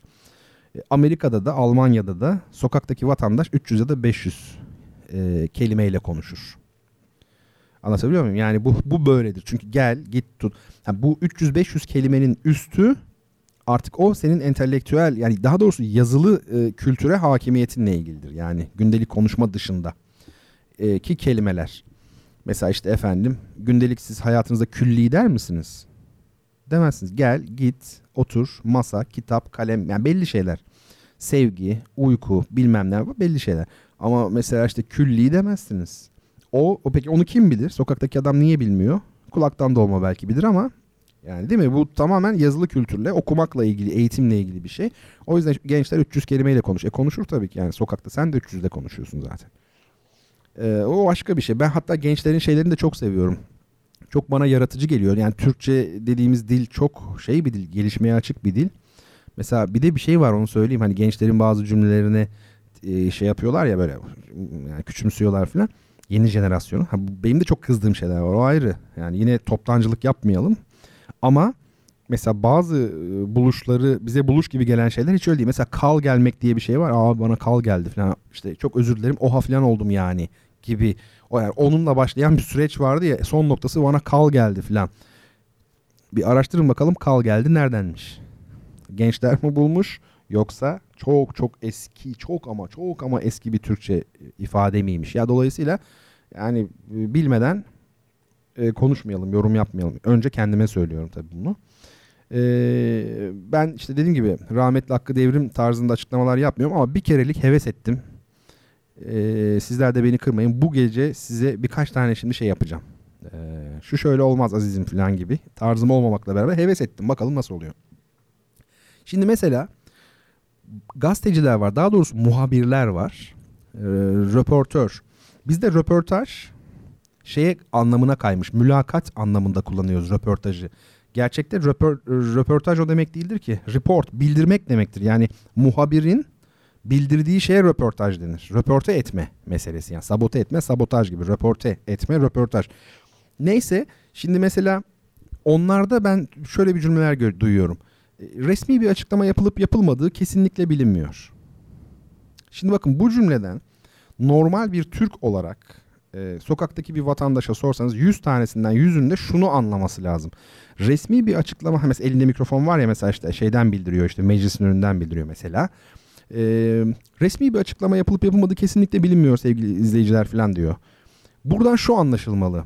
Kesinlikle bilmiyoruz bunu. Hiçbir şekilde haberimiz yok bundan. Oysa ki biz biliyoruz ki e, o muhabir şu anlamda söylüyor. Yani resmi bir açıklama yapılıp yapılmadığını e, tam olarak bilemiyoruz. Yani bu konudaki bilgimiz kesin değil. Ama bakın ifadeye bakın resmi bir açıklama yapılıp yapılmadığı kesinlikle bilinmiyor. Hoppala şimdi işte rezalet. Başka bir şey kendi kulağımda duyduğum bir şey yine. Maç bitmiş basket maçı. Bakın şimdi cümle şu. Rakip mikrofon uzatıyorsun ya mesela bir oyuncuya veya teknik direktöre, koça, antrenöre. Rakibimizin teknik oyunu yenilmemizi sağladı diyor. Ya babacım sen yenilmek mi istiyordun? Yani yenilmemizi sağladı diyor. Yani hep beraber dua etmişler, dernek kurmuşlar. Düşünsenize maçtan önce inşallah rakibimiz bizi yener filan. Allah'tan işte rakibimizin çok teknik bir oyunu var da yenilmemizi sağladı. Ya sağladı olumlu bir şeydir. Yani yenilmemize neden oldu e, diyeceksin. Değil mi? Başka cümle. İbrahim Kutluay'ın başarılı performansı ve üçlükleri kazanmamıza neden oldu. Yani Demek istemiyordun kazanmayı yine. Bak tam tersi yani kazanmamızı sağladı diyeceksin yani. İbrahim Kutluay'ın performansı iyiyse, üçlükleri de iyiyse kazanmanı sağladı. Başka bir şey mesela bu karakteristik kelimesi var ya. Şu çok fazla var. Karakteristik özelliği. Mesela işte e, Maraş dondurmasının atıyorum. Karakteristik özelliği. Ya karakter karakteristik özelliği yanlış bir ifade. Doğrusu karakteristiği. Karakter karakter zaten ayırt edici özellik demek karakter. Dolayısıyla yani karakteristik özelliği olmaz. Karakteristiği olur yani. Bir de kendi kelimesi var ya çok acayip bir kelime. Kendi mi, kendisi mi? Nerede kendi, nerede kendisi? Yani bu önemli bir şey. Ee, şimdi mesela bazıları diyor ki kendisi demeyelim. Ben de sevmem aslında kendisini. Kendiyi kullanmak daha doğru gelir bana ama her zaman değil. Mesela kendi hatası dersiniz. Kendi hatası. Bu onun kendi hatası. Ya da bu onun hatası. Ya bu kendi hatası. Ama mesela şunu diyemezsiniz. Kendinden daha başarılı. İşte Ayşe kendinden daha başarılısını istemez. Bu olmadı işte. Kendinden daha başarılısı yerine e, Ayşe kendisinden daha başarılı olanı istemez olacak. Kendinden daha başarılıyı falan. Sanki o başarılı olan kendiliğinden böyle başarılı oluyormuş gibi bir anlam sanki çağrışım oluyor. Bir de mesela kendine görev edinmek diye bir şey var. Bu da doğru bir ifade değil. Ee, görev edinmektir. Görev edindiğiniz zaman siz ediniyorsunuz zaten. Yani kendine görev edinmek. Şimdi bu birkaç tane örnek çok iyi oldu bence. Çünkü bu konularla uğraşmanın ne kadar anlamsız olduğunu daha iyi anlamış olduk hep beraber. Neden? Ya bunlarla baş edilir mi sizce? Kaç bin tane kelime var, ya, şey dil hatası var. Yani bunları teker teker yani bu bir ruh hastalığına doğru gider. Ha, ama bunu tabii ki dil bilimciler yapacak. Dilciler bunu yapacaklar. Çünkü bizim dil konusunda onların yönlendirmesine ihtiyacımız var. Tehlikeleri gösterecekler. Yani bu dil sahipsiz kesinlikle kalmamalı. Ama sahipsiz kalmamalı diye de böyle zincir bağlayacak değiliz Türkçe'ye. Türkçe çok karakterli, çok kuvvetli bir dil. Ona saygı göstereceğiz. Ama e, tabii ki e, ilgimizi de esirgemeyeceğiz. Bu çok önemli. Almanlar tam da bunu yapıyor. Neyse hangi kelimeler nasıl Almancalaşmış onunla ilgili güzel bir şey okumuştum. Türk Dil Kurumu 1940'lı yıllardaki e, sempozyum bildirilerinde. Sahafları gezin biraz çok acayip şeyler bulursunuz. Ama o mesela Beyazıt'ta eski yani sahafların eski şeyi e, kalitesi daha doğrusu kalite demeyin çeşitliliği kalmamış. Yani çok farklı alanlardan kitaplar vardı. Şimdi hep aynı tarzda kitaplar var. E, konuştuğumda da ya hocam e, sen haklısın yerden göğe ama biz bu satıyor biz ne yapabiliriz diyor. Onlar da tabii ki bir bakkal gibi yani sonuçta. Biz kitap görünce böyle hemen her şeyde biçime bakıp e, saplanıyoruz yani saplanıp kalıyoruz. E, olabilir kitap e, olabilir ama o onun ticaret olduğu gerçeğini değiştirmiyor bakkal gibi. Satacak çünkü. Peki şimdi sorunun cevabı geldi mi gelmedi mi bakacağım ben çok mutluyum böyle valla kendi konularımla. Şimdi size bir müzik arası vereceğim ama Bakın şimdi söylediklerimi iyi dinleyin. Bu e, Schumann'dan bir eser olacak. Schumann Alman romantizminin büyük bestecilerinden biri. Belki de en büyüğü. Robert Schumann. E, şairdir bence Robert Schumann biliyor musunuz? Seslerle şiir yazan adamdır. Çok böyle lirik, çok başka. Düşünmüşümdür yani hangi besteci hangi mesleğe benziyor diye. E, not alabilirsiniz. Bence Schumann şair olabilir. Debussy ressamdır kesinlikle. Mozart nedir biliyor musunuz? Grafikerdir Mozart, grafiker. Küçük alanda dahiyane işler yapan çizgisel, lineer yani tam klasik sanat ve bir de parlak ve çarpıcı. Mozart'ı böyle bir reklamcı ve graf reklamcılık ayrı da grafiker olarak düşünüyorum. Johann Sebastian Bach kesinlikle mimardır. Ya anıtsal yani onda yapı çok ön plandadır.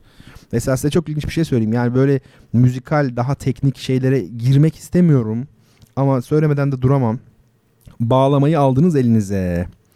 Hani bazen espri olsun diye yapıyorlar işte. Bach'ın bir eserini çalıyorsunuz. Bir de Mozart'ın bir eserini çalıyorsunuz bağlamayla. Hatta bir de Debussy'ninkini çalıyorsunuz. Şimdi ben size söyleyeyim. Hadi Debussy'yi belki bilmiyorsunuz ama Schumann diyelim. En korkuncu, en komiği Schumann'ınki olur. Ya hiç kaldırmaz bağlamayla çalınmaya. Rezalet bir şey olur. Mozart'ınki de çok kötü olur. Şaka gibi ama Bach'ınki en fazla o kaldırır. Neden biliyor musunuz? Çünkü Bach'ta yapı önemlidir. Dört partili bir eser yazıyorsa onun nüansı, efendim kıvrımları, şusu busu değil, enstrümantasyonu değil. Özellikle eserin yapısı önemli olduğu için e, bu farklılıktan bağlama e, farklılığından en az zedelenecek yani bizi en az güldürecek Bach olur. O yüzden işte siz Bach ve Itri, Bach ve caz, Bach ve bilmem ne diye görüyorsunuz sürekli ama Mozart'ı görmüyorsunuz. Demek ki müzikolojinin derinliklerinde aa filan diyeceğimiz çok ama çok işler var. Sanal akademimizin reklamını yapıyor gibi oluyor. Yapıyorum da galiba açık açık ama kurduğumuz zaman sanal akademiyi şu klasik müzik konusunda derinleşeceğiz inşallah ve özellikle Türk musikisi erbabı erbab kelimesi de Rab'dan gelir ne kadar güzel. Rab iki B ile. İki çift sessiz varsa Arabi'de o kuvvet manasıdır. Yani lübb 2B mesela bir tane değil. Bu önemli bir şey. E, neyse bu sanal akademide özellikle Türk musikisi erbabını da bekliyorum. Klasik müzikle ilgilenmek isteyen herkesi zaten e, bekliyorum. Müziğin e, batısının veya doğusunun olmadığını anlayacağız orada. Aydın Esen Türkiye'nin en büyük müzisyeni belki de. Yani cazda zaten dünyada birkaç isimden biridir. Aydın Esen'e demişler ki bir gün öyle okudum yani duydum veya işte sizin müziğinizde Türk şeyleri motiflerini biz duyamıyoruz doğu veya batı şeyi hani ne diyeceksiniz diye. Müzik demiş beni doğuya ya da batıya değil yukarı götürmeli demiş. İşte adam yani.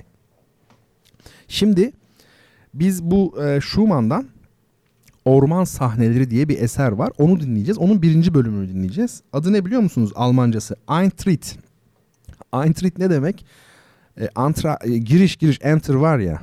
Antre yani Eintritt giriş demek. Bu çünkü bu bir parçalardan oluşan bir eser. Onun birinci bölümü. Çalan piyanisti söylüyorum size şimdi.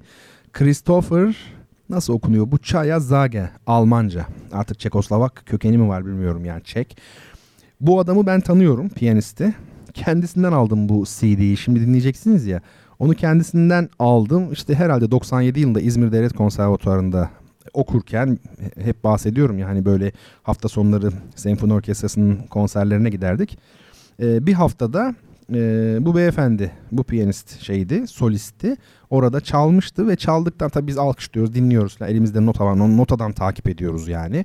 Böyle bayağı ilgiliyiz. Ondan sonra fuayeye çıktığımız zaman, araya çıktığımızda böyle bir stand, 2-3 tane masa yan yana konmuş. Ve bu piyanistin, çalan piyanistin CD'leri güzelce böyle e, yan yana dizilmiş. Bir de hanımefendi duruyor. O da Alman, o da eşiymiş piyanistin ama adam ne kadar sempatik anlatamam. Yani o orkestra üyelerinin e, konser sonrasında piyanist selam verirken ki böyle o sevgi dolu bakışlarını hiç unutmuyorum. Hani karikatür kahramanı gibi böyle fizyonomisi de çok değişik. Çok şeker e, biriydi. Eşi de çok hanımefendiydi. Böyle sohbet etmiştik orada. E, ben konserin ikinci yarısına girmedim. CD'lere bakmak için uzun uzun. Orada e, ayaküstü böyle e, e, İngilizce biraz konuştuğumuzu hatırlıyorum. Bu CD keşke bunun da fotoğrafını falan çekip koysaydım size çok şeker. Brügel'den bir tabloyu da koymuşlar. Ne koyacaklarını da biliyor adamlar. E, çok güzel. Şimdi şair Schumann'dan şöyle çok kısa bir şey dinleyelim. Arkasından da e, bu hani kitabı kim kazandı onu açıklayacağım ve bu gece program uzun olabilir demiştim. E, nedense anlatasım var yani. Anlatacağız efendim.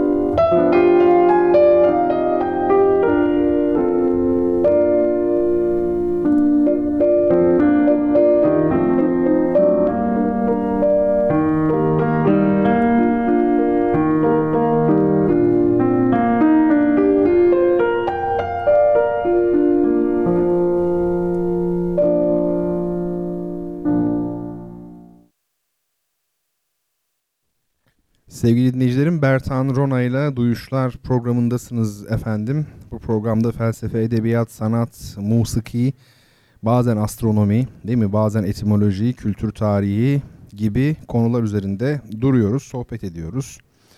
E, efendim rahat bir program bu. Yani ben böyle çenem düştüğü zaman ilerleyen saatleri bile bulabilir. Veya bazen böyle daha uslu olup işte iki saatte, bir buçuk saatte bitirdiğimiz de oluyor. Ee, biraz bakıyoruz yani o nasıl geliyorsa o gün her şey nasıl olmuşsa yani plan yapmıyoruz. Plan yapmayan insanları çok seviyorum abi bayılıyorum. Sürekli bir plan yapıyor herkes. Boş verelim hiç plan yapmıyor. Peki şimdi efendim e, Bertan Rona olarak Twitter'da varım. Instagram'da da yine Bertan Rona olarak beni bulabilirsiniz. E, adresiniz için doğru cevap veren dinleyicilerim için söylüyorum. Telefon numaranız, adınız, soyadınız ve adresiniz için ise bertanrona.gmail.com e, adresini kullanabilirsiniz. Oraya mail yazabilirsiniz. E, Aynur bir soru sormuş. Diyor ki internetten nasıl takip ediliyor ya da YouTube ve benzeri bir bilgi alabilir miyim? Programı takip etmeyi kastediyorsunuz anladığım kadarıyla. Aslında hiçbir şey yapmanıza gerek yok. Çok basit. Google'a radyo gerçek yazıyorsunuz. Google'a radyo gerçek. Çık zaten doğrudan canlı yayın çıkıyor o kadar. Kulaklığınızı takıyorsunuz efendim. Tabii evinizde bir radyo yoksa pek kalmadı çünkü radyo. Ya arabada insanlar dinleyebiliyor. E, pek radyosu olan kalmadı. Peki şimdi efendim e, sevgili dinleyicilerim bu e, yorumu beğendiniz mi? E, tam olarak bilmiyorum tabii sizlerin bana cevap verme e, şansınız yok ama e, güzel bir yorum bence. Doğru çalıyor piyanist. Yani doğru çalmak diye bir şey var. Güzel çalmak da var ama e, doğru çalmak da var. Şimdi e, doğru cevaba bir bakalım. Onu söyleyeyim. Doğru cevabı veren benim gördüğüm kadarıyla yine Burcu Ece Korkmaz. Evet, rekordan rekora koşan bir dinleyicimiz var. E, Kamer Afşar Bey de yazmış. O ikinci olmuş. Kamer e, Bey'e vereceğim bir cevap var. Daha doğrusu sonda bahsedeceğim ama o haftaya kalacak galiba. Bilgisi olsun. Peki efendim ikinci kitabı da aynı adrese bizim için çok iyi oluyor. Tek kargo gönderiyoruz. Değil mi? Ee, enteresan. Hocalık katliamı tabii ki doğru cevap verdiniz ve şimdi programın üçüncü bölümünde böyle bir kural yok ama genel olarak e, bilirsiniz. Bendeniz bir e, ne okurum? E, şiir okurum sevgili dinleyicilerim. Gelin şimdi size bir e, şiir okuyayım. Hatta birden fazla şiir okuyayım. Hangi şairden seçtim biliyor musunuz? Bu hafta için e, Fazıl Hüsnü Dağlarca. O bir hastalıktır yani gerçekten. Hastalık derken şairler için bir hastalıktır yani. Çok e, güzel e, şiirleri var. Çok büyük bir şair Fazıl Hüsnü. Çocuk ve Allah. E, bu kitap biliyorsunuz e, Cemal Süreya tarafından Türkçenin anayasası olarak tanımlanmıştı. Şimdi e, bu kitaba şöyle bir e, bakıyoruz. E, çocuk ve Allah e, bu iki e, kavramı çok fazla kullanmış. Bu arada bir mesaj var onu söyleyeyim de şiirimi öyle okuyayım. E, Norveç'ten, Bergen'den e, bir mesaj var. Sevgili arkadaşım, müzisyen arkadaşım Sonat Coşkuner. Şöyle demiş e, mesajında Şöyle diyor. Merhaba. Üstad sesini duymak iyi oluyor diyor. Ağzına sağlık. E tabi Norveç'te özellikle iyi olur benim sesim zaten. Ee, ben de sizleri kucaklıyorum sevgili e, Sonatçım. Sonat ve tabii sevgili Elçin. Çok kıymetli eşi, çok sevgili arkadaşımız. Ve Serenat. Yaklaşık bir yaşında olan bebekleri. Bebeğin adı Serenat. Babanın adı Sonat. Mesela annenin adı da senfoni olsaydı form bilgisi kitabı gibi aile olurdu değil mi? Ya biraz kendinize gelin Sonatçım normal isimler koyun. Şaka yapıyorum takılıyorum tabii ama bayağı formlardan gitmişsiniz yani. Efendim selamlar öyle söyleyelim. Ve şiirimize geçelim. Genelde şiir okumakta iyi miyim bilmiyorum ama. Şöyle şiir. Ninnisiz. Uykular gibi dolar gözlerime. Meçhul beldelere ait tavus tüyü. Sen benim çocuğum neredesin? Kırk haramilerin götürdüğü. Kuşların döndüğü vakitlerde mesut dalları ağaçların. Sen benim çocuğum neredesin ki sürünmekte saçlarıma saçların. Mesafeler ki beni davet eder. Uzak arkadaşların evleri kadar geniş. Sen benim çocuğum neredesin? Aşka ve cesarete gitmiş. Karanlığa sevda duyarım. Hatıraların kaybolduğu yerde. Sen benim çocuğum neredesin? Başka çocuklar var bahçelerde. Şimdi buyurun yani bu nedir ya?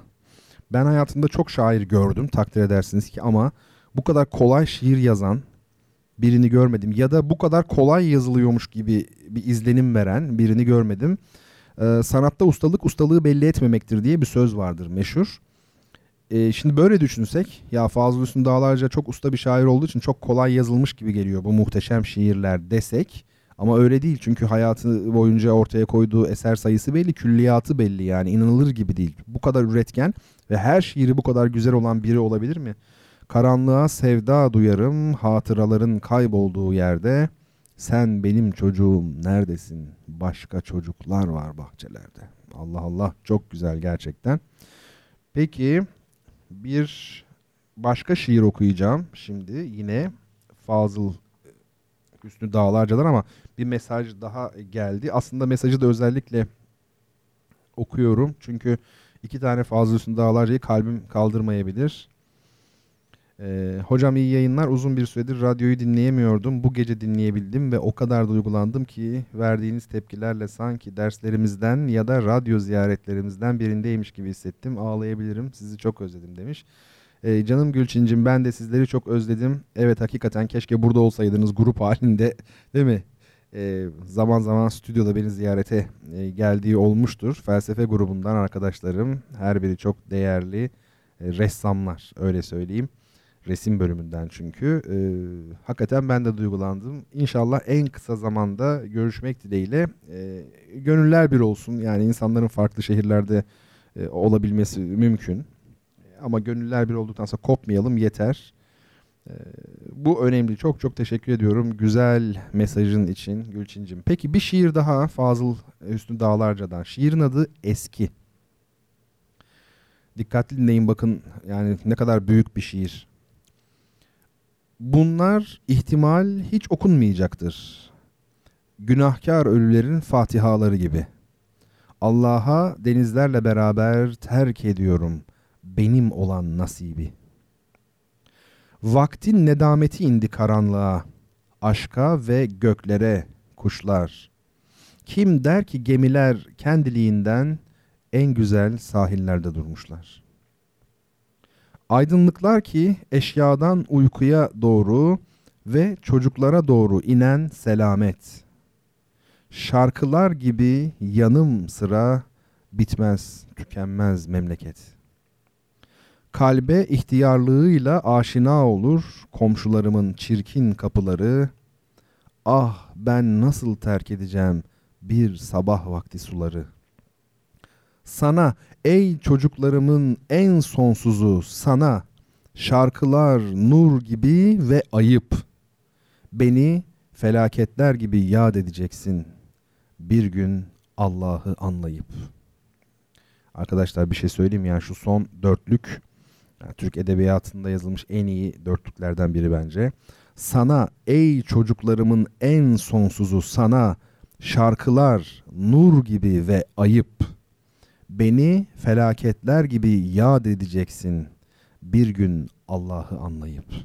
Burada büyüme yani büyüdüğün zaman beni anlayacaksın derseniz sokaktaki şekilde ifade etmiş olursunuz. Böyle söylerseniz yani beni felaketler gibi yad edeceksin bir gün Allah'ı anlayıp. O zaman işte şair olursunuz. Şair gündelik konuşmadan tedirgin olan, rahatsız olan insandır gündelik konuşmadan rahatsız olmasa şiir yazar mı? Manyak mı bu adam yani? Veya seslerden rahatsız olan kişi beste yapar sokaktaki seslerden. Bir kozmos, bir e, harmoni e, aramak demektir çünkü bu. E, onu söyleyelim yani. Ne kadar güzel değil mi? Şimdi e, ben size çok sevgili dinleyicilerim aslında ilginç bir e, makineden bahsedecektim. Yanlış duymadınız. Ancak arada ben çok dalgın olabilen biriyim. Fotoğraflarını Instagram'a yüklemeyi unutmuşum. Olsun. Arada yüklerim. Bir sonraki kısımda bakarız. Bu makine bir burada dursun. Şiir okuduktan sonra adam değil mi felsefe sohbeti makinalardan bahsediyor. İlginç ama ne yapayım? Ben beni heyecanlandıran şeyleri paylaşıyorum. Benim e, Sonat'ın az önce Norveç'ten yazan sevgili arkadaşımın söylediği bir şey var. Bana şey demişti. Abi senin her hafta bir gündemin olur demişti. E ne güzel.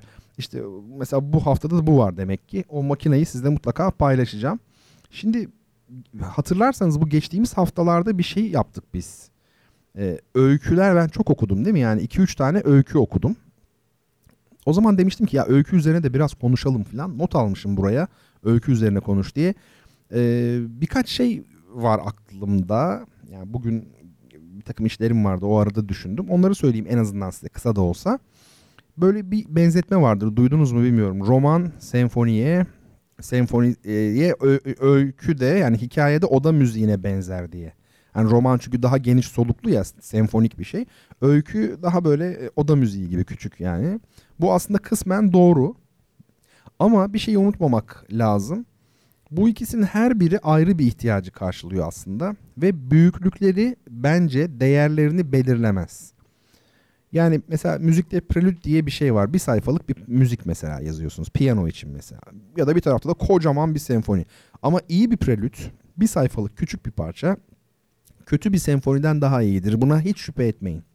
Büyük olmak başkadır, kocaman olmak başkadır. Kocaman olmak işin maddi yönüyle, zahiriyle ilgilidir. Ama büyük olmak işin özüyle ilgilidir. Bu önemli bir şey. Yani değerli, önemli kontrastı var ya. Yani önemli olanlar değerli olmuyor genellikle. Değerli olanlar da önemli olmuyor. Bunu anlamamız lazım. Yani önem çok önemli bir şey değil. Bizim için çok önemli olmamalı ya da önem çok değerli olmamalı. Değer ön planda olmalı. E mesela Çehov, Anton Çehov biliyorsunuz romancı değildi. E, kısa öykü türünün bulucusuydu yani onun en büyük ismiydi. E, Dostoyevski de öykücü değildi. O da romancıydı. Ha, ama ikisi de şey yazdılar. Yani nasıl Dostoyevski'nin öyküleri de var ama Dostoyevski öykü yazarı diyemeyiz. Romancıydı yani. E, şiirle de, şiir dediğimiz formla da oyun akrabadır. Yani piyes akrabadır. O nedenle mesela dikkat edin büyük dramatistler yani oyun yazarları hep şairdir. Özellikle de geçmişte tabii yani modern e, bu, bu yüzyıldan da ziyade özellikle geçmişte. Mesela Shakespeare ve benzerlerini düşün. Oyun yazarı değil mi aslında ama şair. Yani çünkü bu ikisinin kumaşı aynı şey öyle söyleyeyim. Yani şair oyun yazabilir. Ee, mesela ben Deniz şairsem eğer çünkü şiirler yazdım öyle diyeyim. Ama mesela Hekimoğlu librettosu yazdım. O bir dramdı. Yani dramdan kastım bir e, piyesti temelde değil mi? E, ben onu su içer gibi kolayca yazdım. Hiç daha önce oyun yazmamıştım. Bir anda yazabildim. Pek çok yeri kafiyeli bir şekilde yazdım. Ve besteci arkadaşım bana demişti ki ya fazla kafiyeli gitmiyor muyuz artık böyle şablon gibi. Ama ben müzik işin içine girdiğinde dinleyicinin onu öyle şablon olarak algılayamayacağını hissetmiştim. Gibi yani bu bir kumaş meselesi şairlik ve oyun yazarlığı gibi veya şu şuna benziyor gibi uzun konuşulması gerekiyor tabii bu konuların. Ama mesela öyküde biraz yabancı hissediyorum kendimi. Öyküye. Güzel öykülerim var belki veya önümüzdeki günlerde de yazacağım falan ama çok ilginç. Ben roman yazmadım ama içimden bir ses romanda çok mutlu olacağımı söylüyor. Bilmiyorum bu kumaş işte dediğim gibi yani göreceğiz. Yani neler yumurtlayacağım. Ee, önce böyle birkaç kişi okusun kötüyse almayın yani. Ee, Burada da yalnız konuyu kendime bağladım ya. Yani bravo bana. Hadi bakalım unutturmak için ben şimdi üçüncü e, sorumu sorayım. Çok basit bir soru geliyor sevgili dinleyenlerim. Yani bu kitap kazanmak için e, birebir bir soru. Hatta şey bile yapabilirsiniz yani hiç Google'ı falan düşünmeyin. Bakın ipucu veriyorum size. O kadar yani bilen için hiç Google'a dahi bakmadan anam deyip çat diye yazabileceği bir yer. Bir soru yani. Soru şöyle 1.98 boyunda olan Mesela buradan bile yazabilir aslında. Neyse. Hemen hemen bütün mevkilerde oynayabilen NBA'in resmi internet sitesinin ve dünyadaki bütün basketbol otoritelerinin oy birliğiyle bütün zamanların en büyük basketbol oyuncusu kabul edilen siyahi sporcu kimdir? Soru bu. Siz bu sorunun cevabını ararken sevgili dinleyenlerim Cengiz Baysal'dan Küçük Güzellik. Ne kadar güzel bir isim değil mi? Küçük Güzellik adlı parçayı dinleyelim. Biraz da caz dinleyelim.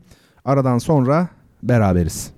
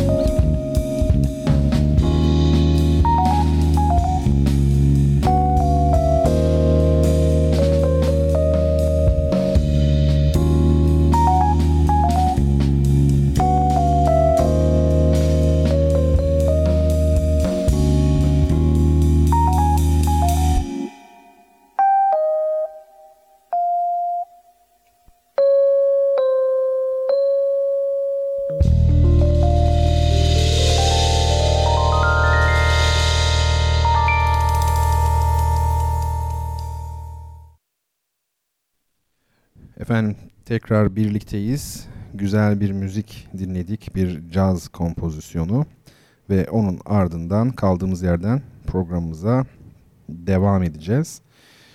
Ee, şimdi sorulardan bir ben de sesli düşünüyorum şu an bir hatırlamam lazım. Evet Michael Jordan değil mi doğru cevap? Tabii ki yani şöyle LeBron James falan yazanlar da var da e, bütün zamanların yani oy birliğiyle bütün zamanların en büyük basketbol oyuncusu olarak e, kabul edilen isim Michael Jordan. NBA'in resmi internet sitesinde de öyle. E, doğru cevabı veren e, adında sadece G harfi ve nokta bulunan sevgili dinleyicim. O, takip ediyor programı biliyorum. Adresini gönderebilirse bertanrona.gmail.com'a telefon numarasıyla birlikte kitabını e, gönderelim kendisine en kısa zamanda. Geçen haftanın kazananları içinde kitaplar birkaç gün gecikmeli çıktı. Ellerinize ulaşmamış olabilir ama yolda geliyor eğer değilse bile. Şimdi efendim bir makineden bahsedeceğimi söylemiştim size. İş makinesinden. Instagram'a fotoğraflarını yükledim. Bagger 288 bu e, iş makinesinin e, ismi. Özelliği dünyanın en büyük iş makinesi olması bu aletin. Böyle e, mühendislik alanındaki e, araçları seviyorum. Öyle bir merakım var. Yani çok araştırmıyorum ama. Şimdi ben bu cihazla ilgili size bilgiler e, vereceğim. Şiirden dediğim gibi birdenbire mühendisliğe geçtim. Beni bağışlayın. Ebertan Rona tabii işte zıtlıkların e, adamı bu kadar net. Bagger 288 denilen bu araç, Instagram'da fotoğrafını gördüğünüz araç, e, dünyanın en büyük küreme tekerli ekskavatörü. Ne demek ekskavatör? Kazıyıcı. Bu aslında 1978 yılında e, yapılmış. Almanya'da e, Hambach'taki kömür madenlerinde kullanılmak üzere inşa edilmiş. E, bakın dikkat edin imar edildi, inşa edilmiş şeklinde. Benim önümdeki kaynak da bir yere bakıyorum şu an. O öyle söylüyor. E, çok ilginç bir şey söyleyeceğim. 2001 yılında Hambach kömür madenindeki rezerv bitiyor. Yani kömür tükeniyor. Çıkara çıkara kömür tükeniyor. 22 ee, kilometre ötede bir başka kömür madeni var. Garzweiler e, madeni bu. E, bu iş makinesinin oraya gitmesi lazım. 22 kilometre. Maliyet hesabı yapıyorlar. Bagya 288 denilen bu cihaz acaba tek parça olarak mı gitmeli? Yoksa demonte bir halde mi? Yani parçalara ayrılıp taşınmalı mı? Ee, sonra şunu anlıyorlar. Sonuç şu çıkıyor ki tek parça gitmesi e, daha şey uygun. Ve e, 22 kilometre uzaklıktaki o yeni madene bu iş makinesi Bagya 288 3 haftada gidebilmiş. Dakikada 10 metre gidebiliyor çünkü. 3 haftada e, gidebilmiş ve bunun maliyeti 8 milyon dolarmış. Şu aracın 22 kilometre ileriye gitmesi 8 milyon e, dolar. Şimdi neden böyle? 5 e, yılda tasarlanmış e, ve 100 milyon dolara mal olmuş. Yani bu cihaz 100 milyon dolar değerinde. E, bu ekskavatör kazıyıcı 240 metre uzunluğunda ve 96 metre yüksekliğinde. Dikkat edin 5 katlı bir bina 15 metre falan civarındadır aşağı yukarı. Dolayısıyla 96 metre yüksekliğinde ağırlığı 45 bin ton ve günlük 240 bin ton kömür kazma kapasitesi varmış. 16,56 megawatt elektrik enerjisine ihtiyaç e, duyuyormuş. Ve bu e, şeyi e, cihazı 3 operatör beraber kullanabiliyorlar. Yani bir kişi kullanamıyor. 3 operatör aynı anda kullanabiliyor. 46 metre uzunluğu var şasi uzunluğu ve toplam 10 palet ya da 12 paletle çalışıyor. E, inanılır gibi değil, e, muazzam. Şimdi fotoğraflara şöyle bir bakalım. Uzaktan çekilmiş bir e, görüntü, ilk fotoğraf. Burada ön tarafta sağda bir şey duruyor. Ee, bir dozer duruyor. Bakın sağda sarı renk. O dozer böyle bizim sokaklarda gördüğümüz kazan dozer de değildir emin olun. Çok büyük bir dozerdir. Onun ne kadar kalmış bakın ekskavatörün yanında. İkinci fotoğraf daha yakından.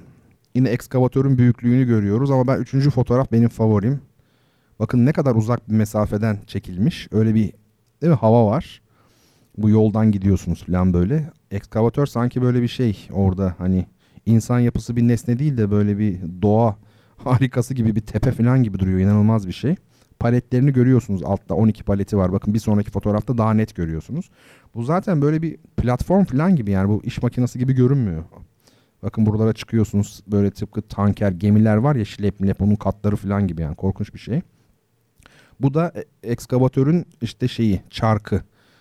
Oradan çalıştırıyorsunuz o şekilde kazarak gidiyor. Ee, öndeki araba böyle hani Nissan marka büyük 4x4'ler olur ya böyle. Evet o da oldukça küçük kalmış ekskavatörün yanında. Evet işte favori fotoğrafım. Bu çok enteresan. Bakın burada sarı yuvarlağın içerisinde bir şey alınmış. Tabii şu an siz onu tam olarak anlayamayabilirsiniz. Ben de anlayamam yani bilmesem.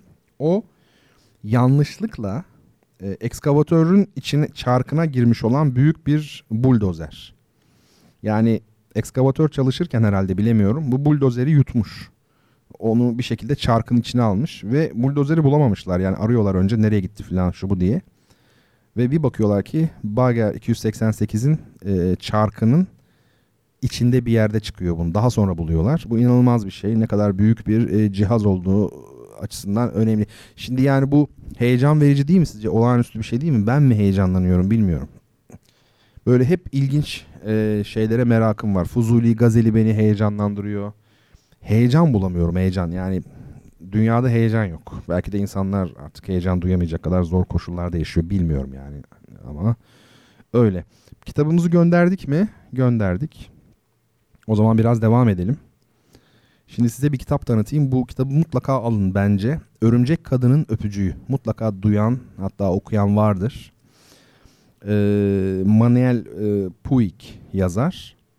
1932 doğumlu. 1990'da vefat etmiş. Arjantinli bir yazar. Buenos Aires'te doğmuş. Felsefe bölümünden mezun olmuş Buenos Aires Üniversitesi'nin.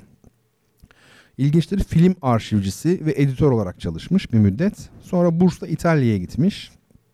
Böyle TV şovları ve filmler için senaryo yazarı olmak istiyormuş. Esas amacı bu ama gerçekleşmiyor. 60'ta da Arjantin'e geri dönüyor zaten. İlk romanı Rita Hayworth'un ihanetini yayımlıyor. Rita Hayworth'un ihaneti. Yani yazarın ilk romanı. Daha sonra da New York'a yerleşiyor ve diğer kitaplarını, ünlü kitaplarını yazıyor işte teker teker. E, Manuel Puig'in eserleri e, pop art olarak kabul ediliyormuş. Büyük olasılıkla televizyon ve sinema üzerine e, çalışmasından dolayı eserlerinde film tekniği ve sinematografik anlatımın etkileri e, varmış. Bu sayfaları okuyana sonsuz lanet ve bir de tabii ki Örümcek Kadının Öpücüğü eserlerinde bu etki açıkça görülmekteymiş. Öyle mi? Evet öyle. E, Puig 1989'da Meksika'nın e, Cuernavaca e, şehrine gidiyor. Bir yıl sonra da burada hayatını e, kaybediyor. Şimdi Örümcek Kadının Öpücüğü bu neden bu kadar ünlü bu roman? Bunun biliyorsunuz şeyi de var, oyunu da var. Yani romandan e, piyes olarak uyarlanmış bir şey bu, kitap bu. Şöyle demiş, Can yayınlarından bende eski bir baskı var. Şöyle diyor. Manuel Puig Arjantinli bir yazar. İtalya'da uzun süre sinemayla ilgilenmesinin etkileri romanlarında açıkça görülür. Örümcek Kadının Öpücüğü yazarın dördüncü romanı. Bu romanda iki kahraman var. Biri eşcinsel Molina, öbürü de ateşli devrimci Valentin. Roman bir cezaevinin hücresinde başlayan ve gelişen iki insan arasındaki büyük dostluğu ve dayanışmayı anlatıyor. Molina, insan yaşamında her şey geçicidir der. Bu sözün doğruluğu romanın sonunda gerçekleşecektir. Manuel Puig bu romanında daha önceki romanlarında ele aldığı sorgulama temasını bir kez daha ortaya koyar. Biri devrimci, biri eşcinsel olan iki tutuklu arasında gelişen dostluk bu usta romancının elinde o günlerde Arjantin'de yaşanan tarihin en kanlı, en ağır baskı dönemine karşı da bir uyarı niteliği kazanır. Manuel Puig'in öbür romanlarını da demiş bla bla can yayınları yayınlayacakmış. Peki. Ee, şimdi bu aslında biliyor musunuz modern yazarlar arası tarafından kullanılan bir tema bence. Yani biri eşcinsel mesela, biri işte şey e, siyasi muhalif iki kişi var ya hapiste. Ya da şeye bakın Mrozek'in Sığıntılar adlı oyunu vardır. Muhteşem bir eserdir o. Ben 17 yaşındayken onun e, müziklerini bestelemiştim ve sahnede canlı çalmıştık e, oyun esnasında. Oradan çok iyi biliyorum. Bütün provalarda aşağı yukarı vardım. Ee, bu oyunda da mesela bir tane işte siyasi görüşleri nedeniyle iltica etmiş bir başka ülkeye iltica etmiş biri var. Bir de e, köylü bir vatandaş. O da şeye gurbetçi olarak yabancı ülkeye işçi olarak çalışmaya gitmiş. Mesela o ikisi arasındaki diyalog. Bakın burada da öyle eşcinsel biri var. Biri de işte siyasi tutuklu. E, bu yani bu şey kullanılan bir tema yani bence. Tabii eşcinseller, muhalifler, göçmenler, yoksullar gibi toplumun normlarının kısmen ya da tamamen dışında kalan insanlar. E, bu insanlar hayata bizim bakmadığımız yerlerden ve zaviyelerden bakabilme şansına sahip insanlardır. E, o bak yani bunu altını çizerek e, teslim etmek isterim. Arada hep böyle 50 ilk öpücük diye bir film vardı ya sürekli unutuyorum tekrar hatırlıyorum. Üçüncü kitabı gönderdik değil mi? Tamam. Şimdi size bir mimari eserden söz etmek istiyorum sevgili dinleyicilerim. Ancak fotoğrafı maalesef Instagram'da niye öyle oldu bilmiyorum. Doğru düzgün kesilmemiş. Biraz garip görünüyor. Ama e, bakmakta yine de fayda var. Maden Saat Kulesi. Şimdi bazı mimari eserleri e, Duyuşlar programında düzenli olarak ya da yani mümkün mertebe düzenli olarak tanıtmaya çalışıyoruz. Yani mimari eserler yurt dışında, yurt içinde cami olur, işte kilise olur, başka bir şey olur. Yani mimari değeri açısından. İnanın bu çok acayip bir şey. Bu maden saat kulesi inanılmaz bir olay. Çok e, otantik mi diyeyim? Yani saat kulesi çok var Türkiye'de. Bir de insanlar bilmiyorlar yani Sultan Abdülhamit 2. Abdülhamit döneminde aslında saat kulesi hamlesi yapılmış yani. Biz şimdi Osmanlı'da hiç sanki modernleşme, batılılaşma hareketi yoktu. Hepsi Cumhuriyet'le başladı zannediyoruz ama kesinlikle öyle değil. Cumhuriyet'ten çok önce başlayan Tanzimat'la hatta ondan önce başlayan bir süreç var. Yani kimin aklına gelir? Türkiye'deki o saat kuleleri var ya yani bu konudaki atılım e, 2. Abdülhamit zamanında yapılmış pek çok saat kulesi. Bakın araştırın. E, ilginç. Yani ben de ilk okuduğumda ilginç bulmuştum o yüzden söylüyorum. Bu Elazığ'ın Maden ilçesinde 1930'lara kadar Diyarbakır'a bağlı olan Elazığ Diyarbakır arası 150 kilometredir. Maden'de tam 75. kilometresinde zaten. Bu ilçede e, bu saat kulesi var. E, şöyle bir yazı okuyayım size. E, hala güzelliğinden bir şeyler koruyan saat kulesinin trajikomik bir hatta birkaç hikayesi var diyor. Şöyle demiş. 1994'te kulenin yanında yer aldığı eski hükümet konağı kilise, tarihi kule ise kilisenin çan kulesi olarak tescil edilerek koruma altına alınmış. Yani eski hükümet konağına Kültür Bakanlığı kilise demiş. Ta, kuleye ise bu saat kulesi ise kilisenin çan, çan kulesi denilmiş, tescillenmiş. Tescilleyen Kültür Bakanlığı 2002'de araştırmacı yazar Lütfi Ergen'e Kültür ve Tabiat Varlıklarını Koruma Genel Müdürlüğü'ne başvurunca bu tarihi hatadan dönülmüş ve Kültür Bakanlığı eski tescil kararlarını iptal ederek yeni tescil kararı almış. Çok ilginç.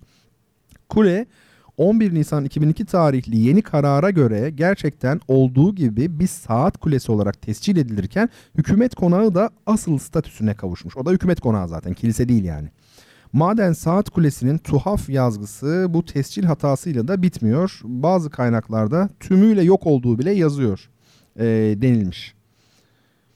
Şimdi e, oysa kule diyor diğer Anadolu kulelerinden farklı bir mimariye sahip eşsiz bir örnek. Çok sıra dışı. Ee, Şehenşah bir müdani veli nimetimiz Sultan Abdülhamid Sani Efendimiz Hazretlerinin bedai asarı mülükhanelerinden saat-i eyyam erbabı hayata ilan için mutasarrıfı Liva Hayri Bey kullarının himmeti ve ahalinin nakt gayretleriyle bu havalide ilk defa olmak üzere 1317 seneyi hicriyesinde inşa olundu. Bu kitabesinde yazan anlamışsınızdır herhalde yani anlamayacak bir şey yok aslında. 1899'da ee, Mutasarrıf Hayri Bey öncülüğünde madenlilerin katkılarıyla yaptırılmış bu saat kulesi. Kesme taş ve tuğladan yapılma kulenin gövdesi diyor yazı tuğla şeritlerle bezeli kare saat kadranları yok olmuş durumda diyor. Ama bu ne zaman için geçerli? İşte 2002 tarihi için geçerli. Sonradan ne oldu? Sonradan bir şeyler oldu. E, o olan biten şeyler üzerinde biraz konuşalım. Bir yine sizin için küçük bir araştırma yaptım. Şöyle diyor.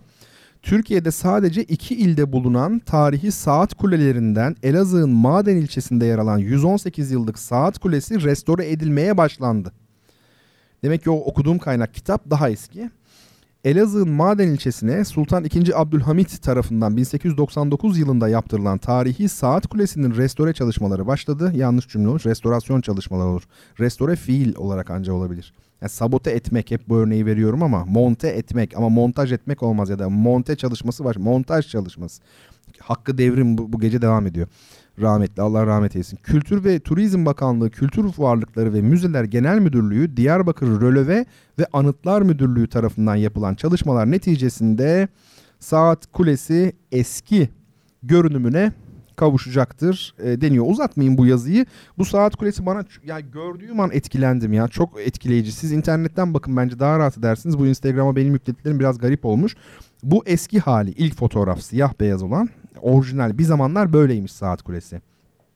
İkinci fotoğraf kötü kesilmiş yani maalesef ama bakın restorasyondan e, önceki hali işte bu çan kulesi zannedilen hali. Bakın o yuvarlak saat şeyi falan kopmuş parçalanmış tamamen.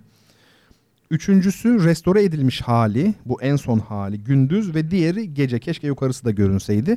Bu ışıklandırma meselesi de çok ilginç. Anadolu'nun pek çok yerinde bu ışık olayını çok seviyor bizim millet. Yani binalar ışıklı falan ama değil mi köprümüz ışıklı. Mesela Boğaz Köprüsü ışıklı. Ben 2007-2008 yılında e, her akşam e, Gezi Parkı'nda İstanbul'da otururdum. Aklıma gelen şeyleri not alırdım, düşünürdüm, yazardım. Ondan sonra zaten İstanbul Koşukları kitabı o dönemin kitabıdır. 2007-2008 falan. Ee, Gezi Parkı şu an ne durumda ben son güncel bilmiyorum ama o zaman hani insanlar oturuyordu, çay içiyordu falan. Onu biliyorsunuz o arka tarafta büfesinin olduğu yerden şeyi çok net görünür. Boğaz Köprüsü. Ya o kadar zevksiz bir ışıklandırma var ki Boğaz Köprüsü'nde yani. Böyle bir mor oluyor, bir pembe oluyor. Yani neye göre mesela o renkleri kim seçti? Neye göre seçildi? Amaç ne? Bir bilene danışıldı mı mesela? estet insanlar mı onu önerenler yoksa ya 7-8 renk var tamam oldu işte bunları yapalım mı deniyor. Yani zaten e, görüntü kirliliği var, ses kirliliği var, her tarafımız kirli, normal kirlilik de var. E, bir bari bu kalsın yani değil mi? E, o, o çok hassas bir konu ışıklandırma. Evin içerisinde bile yani yukarıdan ışık olduğu zaman korkunç ama aşağıdan verdiğiniz zaman lambaderle bir anda her şey değişiyor değil mi yani? Bizim şeyde de öyledir tiyatroda da yani operada mesela ışık her şeydir aşağı yukarı. E, bir e, çok güzel bir rejiyi yani rejisörün çok güzel e, sahnelediği bir oyunu kötü bir ışıkçı mahvedebilir. Gerçi o da rejisöre bağlı tabii. E, ışıkçı rejisör haricinde ışık yapamaz onun bilgisi dışında ama yani iyi bir ışıkçı gerçekten e, çok acayip bir hale e, getirebilir. E, onu söyleyeyim. Bir soru gelmiş. Emine Hanım demiş ki iyi akşamlar, iyi yayınlar. Eyvallah. Sağ olun size de iyi akşamlar. İlk defa katılıyorum yayınınıza. İnşallah daimi olur. İnşallah. Perspektife ve minyatüre bakış açınızı merak ediyorum esasen. Minyatürde perspektif olmamasının sebebi sizce minyatür sanatçılarının perspektifi icat edemeyecek güçte olması mıydı? Tabii ki değildi e, öyle bir şey e, söz konusu değil. Perspektif, ha devamı da var sorunun. Yoksa olaylara sonsuz bir ilahi açıdan bakması mıydı sadece? Çünkü Batılıların bunu çok önemli bir buluş gibi sunduğunu okumuştum. Sanki minyatürdeki her şeyi içine alan, çevreleyen bakış açısının sebebi perspektifi önce bulamamış olmakmış gibi yazılıyor. O kısmen yan, yani yanlış tabii ki öyle değil. Şöyle söylemek e, gerekir bence. Mesele sadece minyatürcüler ya da e, şeyler değil, ressamlar değil tabii ki. E, mesele e, Batı ve Doğu medeniyetlerinin e, hayat tarzı, kainata, insana, hayata bakış açıları bu çok önemli. Modernite dediğimiz bu 15 16. 17. yüzyıllarda o kırılma oldu diyorum ya. E, o dönemde aslında hakikatin insanın içinde değil dışında olduğu paradigması batıda yerleşti. Hakikat artık insanın içinde değil. Bu bakımdan insan da hakikatin bir parçası değil. İnsan bir özne. Hakikat dışarıda ve hakikat bir nesne. Hakikate müdahale edebiliriz. Onu değişime uğratabiliriz. Problem yok gibi bir düşünce olarak düşünün bunu. Dolayısıyla gerçekliği e, kavramak böyle el, elinizle kavrarsınız ya bakın dikkat edin kavramak fiili hem düşünmek demektir kavramak hem de elle kavramak yani eril bir fiildir. Bu manada işte sanat ve kapitalizm dediğimiz şey de eşyaya, tabiata, doğaya müdahale etmektir. Onu kavramaktır, erildir zaten. O yüzden bu kadar parçalayıcıdır efendim savaşlar mavaşlar şu anki dünyayı biliyorsunuz. Bu e, çıplak gözle görmek istiyor her şeyi. O dönemin dünya görüşü ve, ve siz e, tablo yaptığınızda perspektif kullanarak gerçek manada onu sanki karşınızdaymış gibi yani onu böyle avuçlamak e, gözlerinizle ona sahip olmak e, imkanını elde etmiş oluyorsunuz. Ya da size öyle geliyor. Çünkü bakın o perspektifli resmin sonu soyut sanata değil mi? e, doğru gitmiş oldu. Şimdi yüzyıllar içerisinde. Yani şimdi e, ama burada bir şey var. Uzun uzun konular takdir edersiniz ki şunu söylemek lazım. Perspektifli resmin bir handikapı kişiyi bakış açısına hapsetmesidir. Siz perspektif için belli bir noktadan, referanstan hareket etmek zorundasınız. Belli bir yerden bakacaksınız. Öyle değil mi? Bu da sizi bir anlamda hapsedecektir. Yani e, gerçeği e, kucaklama, ona temas etme imkanlarınızı çok büyük oranda daraltacaktır. Elbette ki minyatürde hatta Japon resminde e, perspektifin olmaması doğu toplumlarındaki yani sadece İslam için söylemiyorum. Konfüçyüsçülükte de bu vardır. Çin, Japon o bölge için e, Hindistan ayrı bir ada yani onu konuşuruz belki ama bu toplumlarda bir tevhid anlayışı vardır. E, insanın tabiata bağlı olduğu, tabiatın bir parçası olduğu, tabiatla insanın bir ve aynı şey olduğu. Dolayısıyla insanın özne olmadığı, tabiatın da nesne olmadığı anlayışı var. Dolayısıyla bu çok çok çok kapsamlı e, olarak söyleyebileceğimiz bir şey. Yoksa yani minyatürcülerin teknik becerisiyle falan ilgili değil. İki dünyanın, iki ayrı dünyanın kozmosa, insana bakışıyla ilgili bir şey. E, böyle söyleyelim şimdilik ama bu konu uzun yani bunun devamını e, getirmeye çalışalım. Şimdi size soru. Önceki soru e, açık konuşmak gerekirse e, biraz kolaydı değil mi? Yani Michael Jordan dedik aşırı derecede kolay oldu. Şimdi size daha bilgiye dayalı böyle Google'dan 2-3 saniyede falan bulamayacağınız bir soru soracağım. E, programın ilerleyen saatlerinde zorlaşıyor işler. Onu size söyleyeyim. Valla felsefe geliyor. Bakın felsefeciler beklesin. Birazdan felsefe üzerine konuşacağız. Bugün dedim yani anlatacağım. E, öyle yani. Uykusu gelenler eyvallah. İyi geceler diliyoruz tabii ki. E, herkesi çok seviyoruz. Ama bence kalın yani. Önceki soru çok aşırı derecede kolaydı yani. Michael Jordan. Değil mi? İnsanlar bakmadan da çok e, rahat bir şekilde yazabildiler. Ama ıı, daha zorunu soruyorum. Batı'da felsefe tarihi kitaplarının en az dörtte birini kaplaması neredeyse kural haline gelmiş olan, idealist olduğu kadar materyalist düşünceler de e, öne sürmüş olan, 19 şey özür dilerim 20.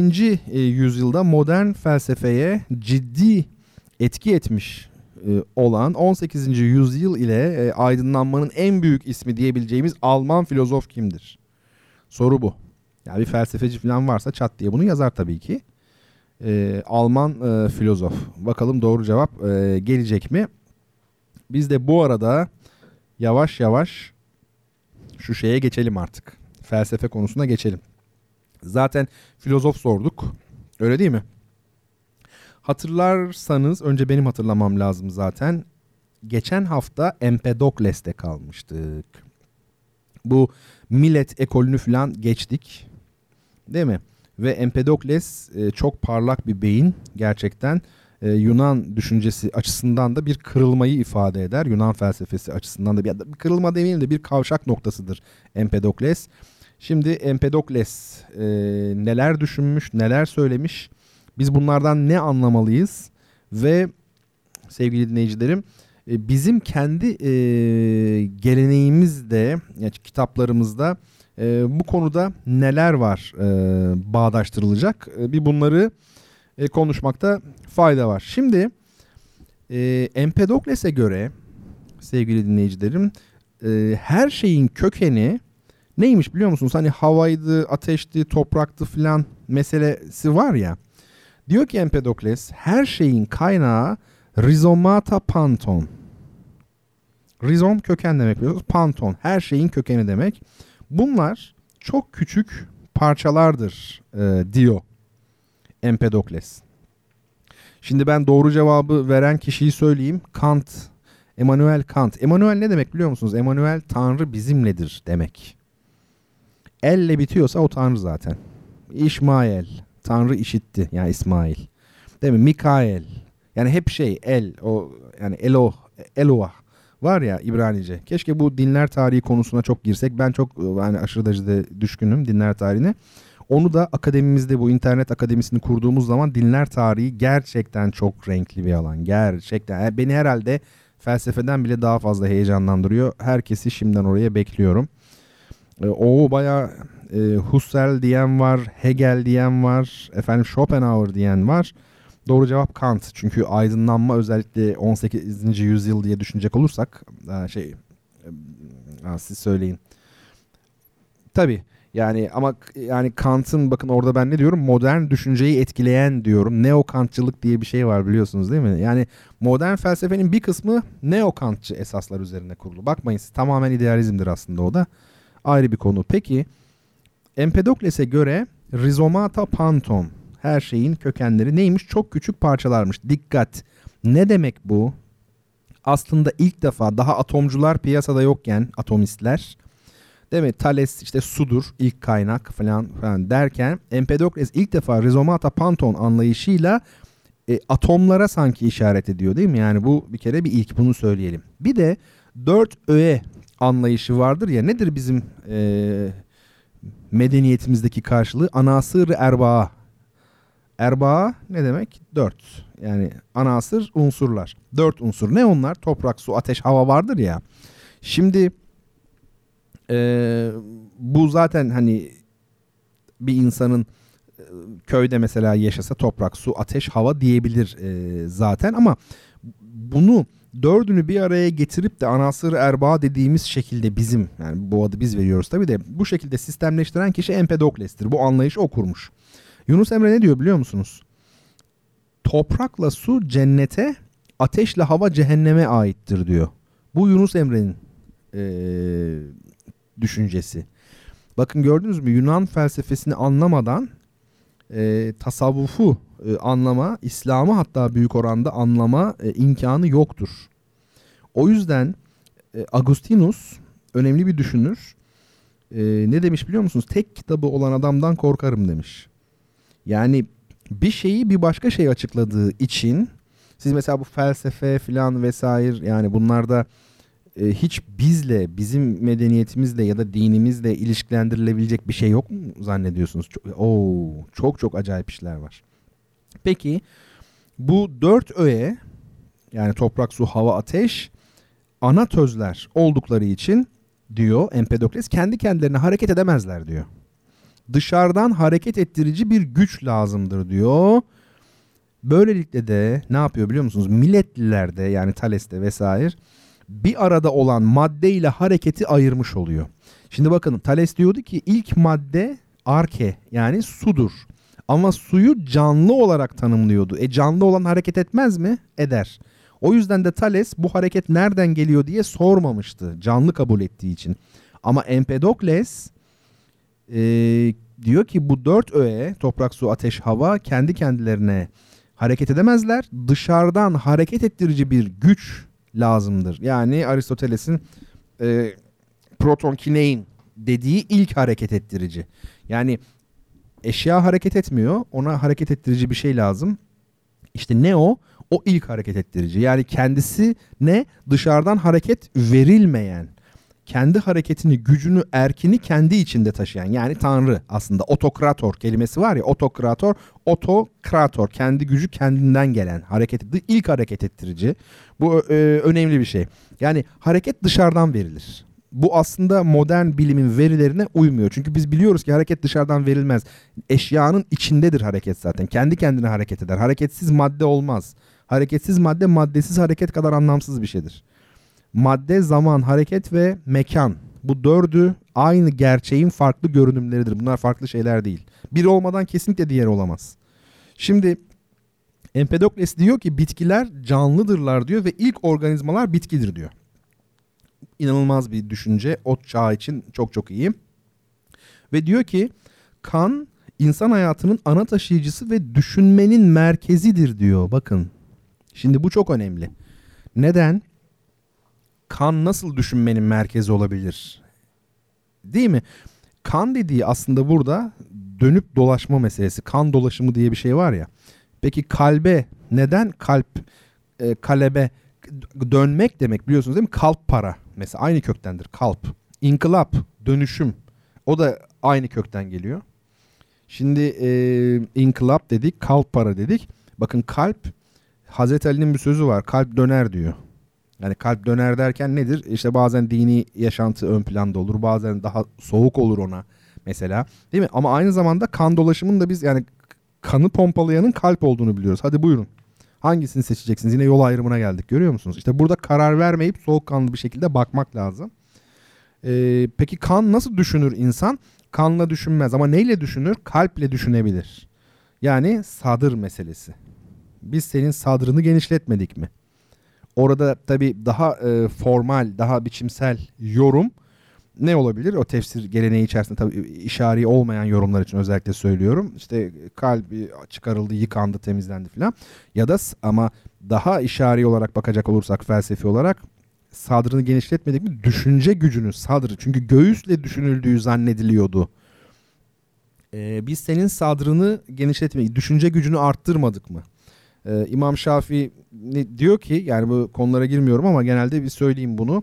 Ee, a, şey yani ahir zamanda bu şeylerin hafızların göğsünden Kur'an uçacak. Kur'an nasıl uçabilir göğüsten? E, dimada hafızadan kastedilen mana o orada. E, dolayısıyla Platon mesela değil mi? Platon'a bakın geniş omuzlu diye yazar hani. Platon gerçek adı o değil. Platon geniş omuzlu demek. Aslında benim görüşüme göre geniş omuzludan ziyade göğsü geniş olan yani akıllı demek, anlayışı geniş olan demek. Sadır meselesi biraz bu. Ya bunları e, tabi bilmeden bakın bir kelimenin etimolojisine e, bile inemiyorsunuz. Peki yani bu şimdi Empedokles'ten biraz bahsettik. E, Anaksagoras var. Anaksagoras önemli. Bakın şimdi onunla ilgili ne söyleyeceğim size Anaksagoras'la ilgili. E, ne söyleyeceğim? Bir kere her şeyden evvel Anaksagoras Anadoluluydu. Klatsomenai.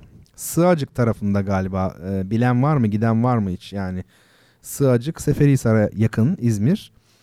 Bu 5. yüzyıldaki doğa felsefesinin ikinci büyük düşünürü. Aslında Empedokles'ten yaşlı biri ama düşüncesini yayması bakımından ondan daha sonra geliyor. Atina'nın gördüğü ilk büyük düşünür kimdir biliyor musunuz? Anaxagoras'tır. Atina'nın gördüğü ilk büyük düşünür. Ne demiş? Güneşin bir ateş parçası olduğunu söylemiş. Bak yani inanılmaz bir şey o dönem için düşünün. Güneş diyor tapılıyor güneşe bir kere yani Apollon güneş tanrısı e, vesaire vesaire türevleri. Ra güneş tanrısı Mısır'da. Ve diyor ki güneş dediğiniz şey sadece bir ateş parçası ve bu nedenle Atina'dan kovmuşlar onu. Yani ölümden dönmüş aslında kurtulmuş. Matematikte ve astronomide buluşları olan biri Anaksagoras. Siyasete bulaşmıyor. Pratikle pek bir ilgisi yok. Aslında yepyeni bir alim tipi. Yani doktor tipi. Doktor alim demek biliyorsunuz. Doktor Universalis kimin lakabı? Ee, Albertus Magnus'un lakabı. Doktor Universalis tam çevirisi bizdeki Allame-i Cihan. Çünkü doktor, alame, universalis, cihan. Cihan demek dünya demek değil. Yani alem gibi de düşünürsünüz yani düşünebilirsiniz. Şimdi Anaksagoras diyor ki ana öğelerin yani bu dört vardı ya ana sığır erbaa sayısı diyor dört değil diyor. Deney dünyasında yani pratik yaşamda nitelik bakımından ne kadar çeşitlilik varsa nitelikçe e, birbirinden ayrılan o kadar sperma vardır diyor. Yani öz vardır. Tohum, öz, atom gibi düşünün bunu. Bu arada pansperma aşure demek. Biliyor musunuz bu Yunan'da pansperma yani bütün tohumlar demek. Aşure de öyledir ya hububat içinde çok fazla vardır yani. Ee, hub değil mi? Habbe, habbe, e, hub, hubub bir de hububat. Çoğul çoğul yapılmış. Bir de hububatlar dersek üç defa çoğul yapılmış oluyor. Hububatlar. O bile mümkün aslında. Değil mi? Devam edeyim bu şey meselesine. Ee, diyor ki yani e, ilk madde şey değil bu dört tane değil sadece diyor. Pek çok diyor sperma var. Bir nesnede hangi sperma ağır basıyorsa nesne o şekilde adlandırılır diyor. Mesela havada hava sperması daha yoğunlukta olduğu için uçucu oluyor, hava oluyor diyor Anaksagoras. Şimdi Anaksagoras'a göre hareketi veren hani diyorduk ya madde hareketsiz bir ilk hareket ettirici var. Hareketi veren nous adı verilen bir kavram. Aslında tanrı bana kalacak olursa çok net. O zamanlar henüz böyle utangaç bir şekilde adı konmamış oluyor felsefede ama işte tanrı dediğimiz şey e, hareket veriyor. E, bütün kainata bir telosa göre veriyor. Yani bir amacı var, bir amaca göre veriyor. Ama bu nous diyor Anaksagoras maddi nitelikte diyor. Yani maddi bugün bizim anladığımız anlamda e, soyut değil maddi nitelikte arınmış ve yalın. Kendisi hiç değişmiyor diyor. Bakın dikkat edin. neyi tanımlıyor gibi oluyor biraz? Ee, İhlas suresi mesela değil mi? Yani Tanrı'nın nitelikleriyle ilgili asla değişmez, hiçbir şeyden etkilenmez, onda değişim yoktur yani falan falan söylenir ya her zaman. Şimdi kendisi hiç değişmiyor. E, Heraklitos'un logos diye bir kavramı vardı ya, e, evrene böyle egemen olan bir kuvvet. İşte Anaxagoras'a göre nous bu. Yani logos demiyor buna, nous diyor. Bir, bir takım farklılıklarla tanımlıyor. E, yine Heraklitos'un ateşinin gördüğü işleri görüyor bu nous. Ama ondan farklı olarak değişmeden kalıyor ve kainatın dışında kalıyor. E, fark edeceğiniz gibi nous kavramı aslında monoteizme atılmış bir adım. Yani tek tanrıcılığa doğru atılmış bence ciddi bir adım. Ve ilk hareket ettirici düşüncesiyle de e, bağlantılı. Bunu da söyleyelim. Yani e, ol der olur. Var ya kün fe yakın e, Yasin suresinde. Bakın bu da öyle. Yani ol der hiç zahmetsizce yani ilk hareketi o verir.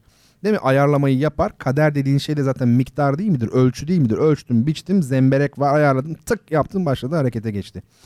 E, şimdi bu nous düşüncesi e, her ne kadar tabii sonuna kadar götürülmemiş olsa da amaçlılık yani telos e, düşüncesinin felsefe tarihindeki ilk görünüşü olmuş oluyor. Yani aslında bu manada bir geri adım. Ne demek bu? Çok çok önemli bir şey söyleyeyim. Soyut anlamak zor ama önemli. Amaçlılık vardır, bir de nedensellik vardır. Tarih boyunca bilim felsefesinde ya da felsefenin kendisinde, hadi dini de işin içine katalım. E, amaçlılıkla nedensellik her zaman çatışmıştır. Amaçlılık ne demektir? Din amaçlılığı e, esas alır. Yani insanların yaratılışının bir amacı vardır. Öyle değil mi? Yani bu dünya hayatının işte cennete gitmektir amacımız. Şunu yapacağız ona göre cennete gideceğiz. Yani bir amaca göre. İşte e, şefkattir anne şefkatin somutlaşmış halidir falan gibi amaçlı. Nedensellik nedir? Nedensellik modern bilimin söylediği şeydir. Modern bilim der ki hiçbir e, olay ya da hiçbir fenomen tabiatta belli bir amaçla hareket etmez. Ama nedensellik söz konusudur. Yani o şundan dolayı olur, bu bundan dolayı olur ama kördür. Yani bir amaçlı bir şekilde gitmez. Bu tabii bakın ne oldu? Kader düşüncesini de siz reddetmiş oldunuz böylelikle. Bu ikisi arasında bir e, fark var. Engels ne diyor? Kediler fareleri yemek için yaratılmadı diyor. Yani bu çok basit bir örnek tabii ama sonuçta doğru. Nedensel açıdan bakarsanız öyle. Amaçlılık açısından bakarsanız kediler fareleri yakalamak için yaratılmış oluyor. Diyelim ve felsefe sohbeti şimdilik burada kalsın. Şöyle bir düşündüm yani bunları konuşurken. Ee, ben kendi halimi hiç beğenmiyorum yani gerçekten. Ne yapıyorsun dedim bir, ara kendime itiraf edeyim. Yani bu saatte radyoda bunları anlatmak bilmiyorum ben. Yani arabada falan veya böyle ne bileyim tramvayda şurada burada yani insanlar e, dinleyince acaba hakkımda iyi kötü mü düşünüyorlar bilmiyorum yani. Neyse en azından siz beni yalnız bırakmıyorsunuz. Çok teşekkür ederim. Veya hepiniz belki bıraktınız gittiniz onu da bilmiyorum. İnteraksiyon da azaldı. Efendim peki şimdi iki tane ayrı soru vardı. Bir tanesi Kamer Avşar'ın sorusu. Magazin, mağaza kelimeleri Fransızca ama mahzen Arapça değil mi? Çünkü ben üçünün aynı kökten geldiğini yazmıştım. Magazin, mağaza, mahzen. Mahzen Arapça değil mi e, demişti. El cevap e, haftaya efendim. Cevabı haftaya verelim. Dükkanı kapatıyoruz. Bizim bir konservatuvarda hocamız vardı. Artık böyle artık gerçekten odasının kapısını kilitliyor. Akşam saat 6 olmuş 7 olmuş kış günü. Hala hocam şu akor böyle olur mu bilmem ne hani böyle armoni sorusu falan soruyoruz. Müzik soruları soruyoruz. Hocamız da bir gün baktı şey dedi bize yani dükkanı kapatıyoruz artık yeter dedi adamcağız. E, ben de onun gibi yani şimdi dükkanı kapatıyoruz e, Kamer Bey ama haftaya konuşalım bu magazin, mağaza ve mahzen meselesini. Başka bir dinleyicim de demiş ki thinking, thanking. İngilizce. Ne demek bu? Hani thinking düşünmek, thanking teşekküren. Thank var ya thank, thank you olarak kullanıldığı için fiili böyle ing ile gör, e, garip geliyor ama e, teşekkür etmek. Tıpkı diyor bunun gibi diyor tefekkürle teşekkür de diyor. Bakın diyor bir harf farkı var diyor. Bu aradaki bir bağlantıya işaret ediyor. Ona da haftaya cevap vermeye çalışayım inşallah. Betül Hanım demiş ki Meryem Betül Koçak sonuna kadar buradayız hocam. Ya Allah razı olsun hakikaten siz de olmasanız halim duman yani. Bir an böyle kendim akıl hastası gibi böyle kimse yok el ayak çekilmiş falan Empedokles falan deyip anlatan biri gibi hissettim ama e, oradasınız eyvallah sağ olun e, var olun. Bitireceğiz zaten toparlayacağız yavaş yavaş. Son müziğimizle ilgili birkaç şey, söyleyeyim. E, kitaplarımız güzelce gidecek adreslerine hiç kimse merak etmesin. e, Betül Hanım'ın da yeni çalışmaları varsa onlarla da ilgili yine şöyle güzel bir yayın yapabiliriz. E, Mussorgsky diye bir Rus besteci var. Çıplak Dağda Gece diye bir eseri var. İnanılmaz değil mi? İsme bakar mısınız? Çıplak Dağda Gece. Çıplak böyle bir tepeyi hani ağaçlı olmayan bir tepeyi, dağı hiç böyle ay ışığında gördünüz mü? Belki şehirler arasında yolculuk yaparken falan böyle kırsal kesimlerde görmüş olabilirsiniz. İç Anadolu'da falan özellikle. Böyle çok gizemlidir gerçekten. Değil mi? Hem görüntü vardır ay ışığından dolayı ama bir taraftan e, hem de şey vardır. Karanlık vardır. İnsanı ürkütür ve merak da uyandırır. Böyle kozmik bir şey görürüm ben. Böyle başka yerlere uzanacak bir varlık görürüm her zaman. Şimdi Mussorgsky'nin, Rus besteci Mussorgsky'nin bu eserinin adı Çıplak Dağda Gece. Mussorgsky 19. E, yüzyılın yani Rus romantizminin ulusal müziğinin en önemli temsilcilerinden biri. Rus Beşleri olarak adlandırılan 5 kişilik grubun üyesi. Ama akademik bir eğitim almamış doğru düzgün. Biraz anarşizan böyle kaçkın, eğitim kaçkını bir tip. E, şimdi Mussorgsky e, çok da yoksul. E, şöyle söyleyeyim orijinalitesi olağanüstü ve Debussy gibi e, ileride izlenimciliği kuracak olan çok büyük bestecileri ciddi manada etkilemiş bir insan Mussorgsky. Size çok ilginç bir şey söyleyeceğim şimdi.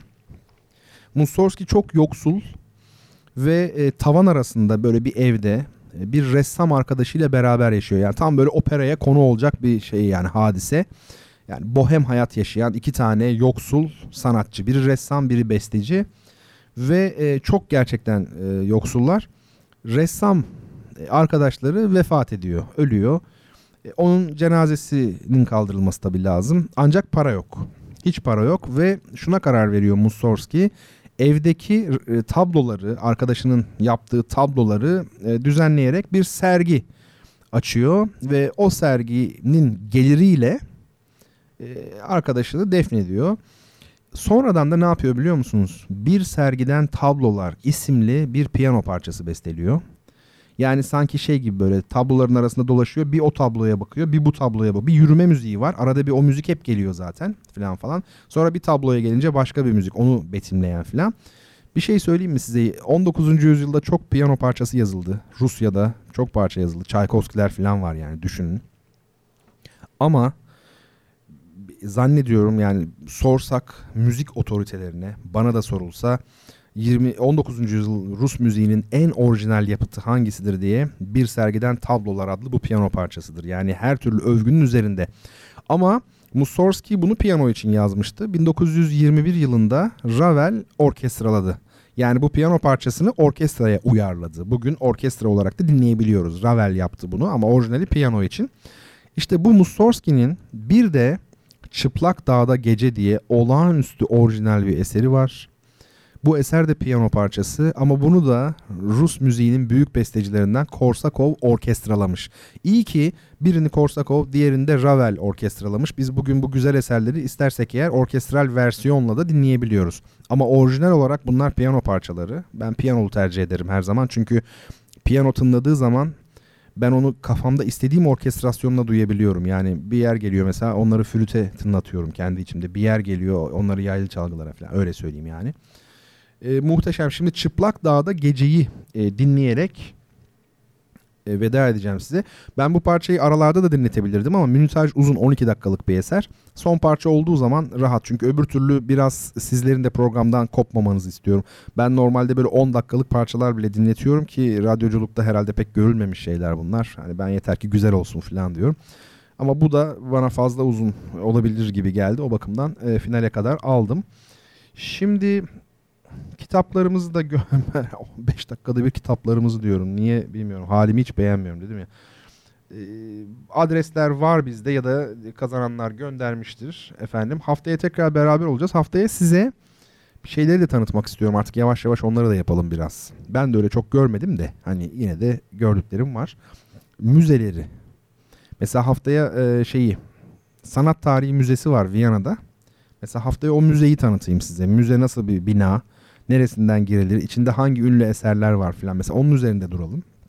Gerek Türkiye'de gerek dışarıda varsa şeyler, e, güzel müzeler siz de bana yazabilirsiniz. Şöyle yani şey olmak zorunda değil bu arada ya. Ben illa böyle kendi gezdiğim, gördüğüm yerleri anlatıyorum ya size hep. Aslında böyle olmak zorunda değil. Siz bana yazarsınız şöyle bir müze var. Kendiniz görseniz de görmeseniz de. Ben o zaman onu araştırırım. Ben de öğrenmiş olurum. Belki bir gün gideriz falan.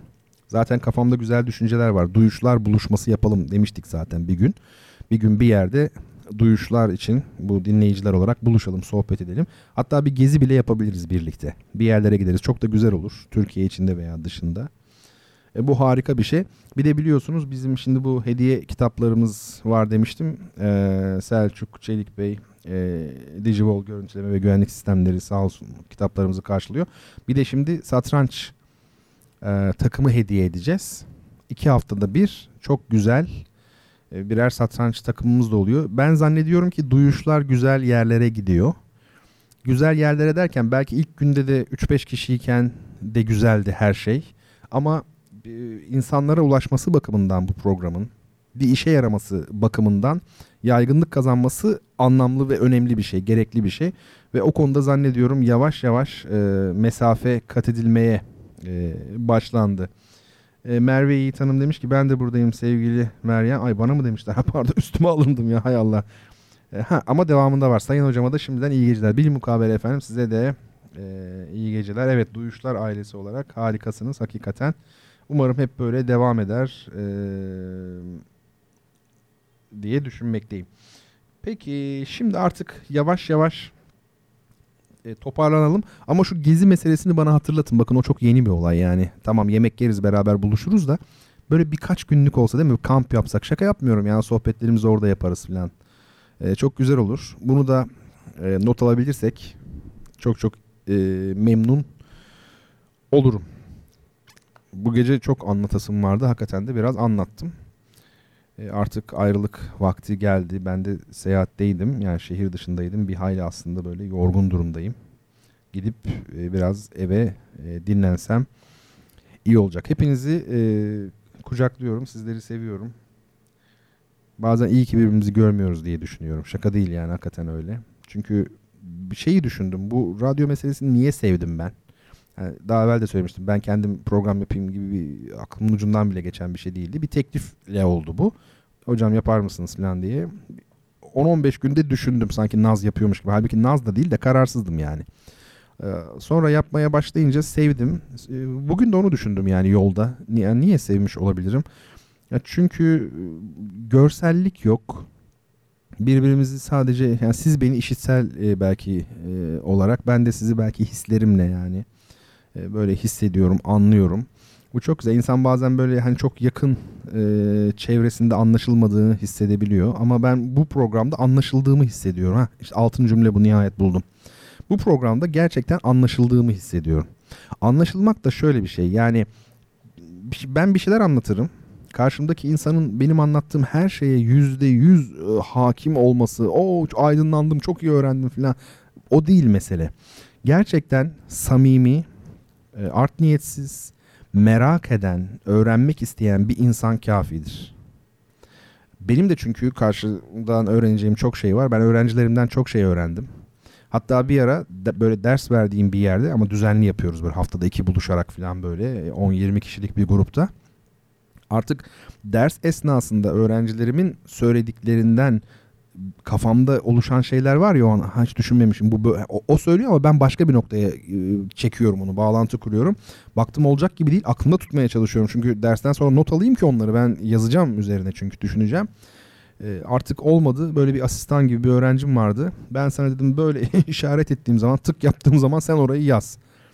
O da yazıyordu e, falan bana e, gönderiyordu sonra. Böyle bir durum. O yüzden e, karşıdan öğrenmek çok önemli. Zaten öğrenmekle öğretmek de işte karşıtlar birdir dedik ya. İkisi birbirinden ayrı kavramlar değil. Arnold Schoenberg diye bir besteci var. 1942 yılında yazdığı bir armoni kitabı var. Ön sözde yani ilk cümle şu. Bu kitap öğrencilerimden öğrendiklerimden oluşmaktadır diyor. Düşünüyor musunuz? Adam böyle yazmış ilk cümle. Neyse ben evet yavaş yavaş artık ayrılmazsam geçen gün attığım gevezelik tweetinin örneği yani canlı örneği olacağım. Son bir şey çok değerli bir dinleyicim sadece T harfi var tabii ben e, bilmiyorum ismini.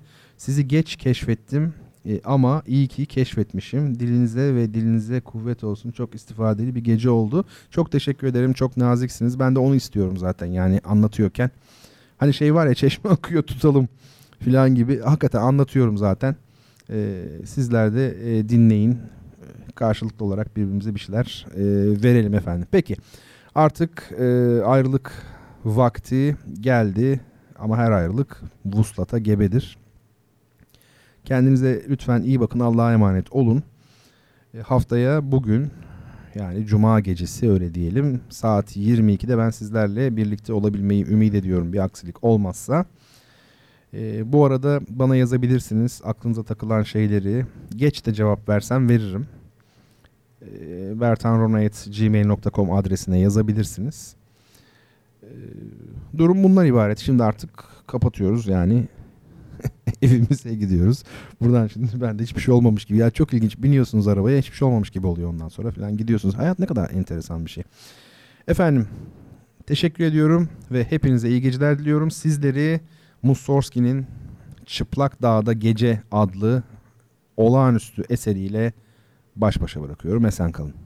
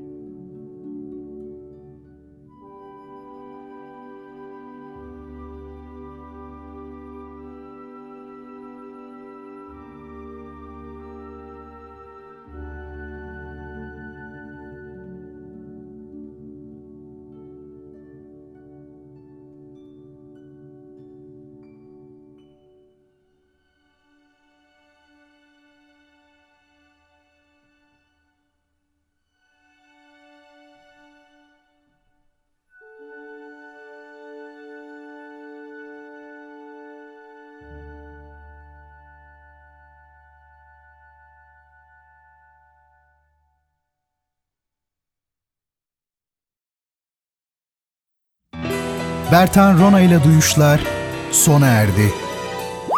Bu program hakkındaki düşüncelerinizi dinleyen et radyogercek.com adresine mail atarak bize ulaştırabilirsiniz. Dinlemiş olduğunuz programda ürün yerleştirme yapılmıştır.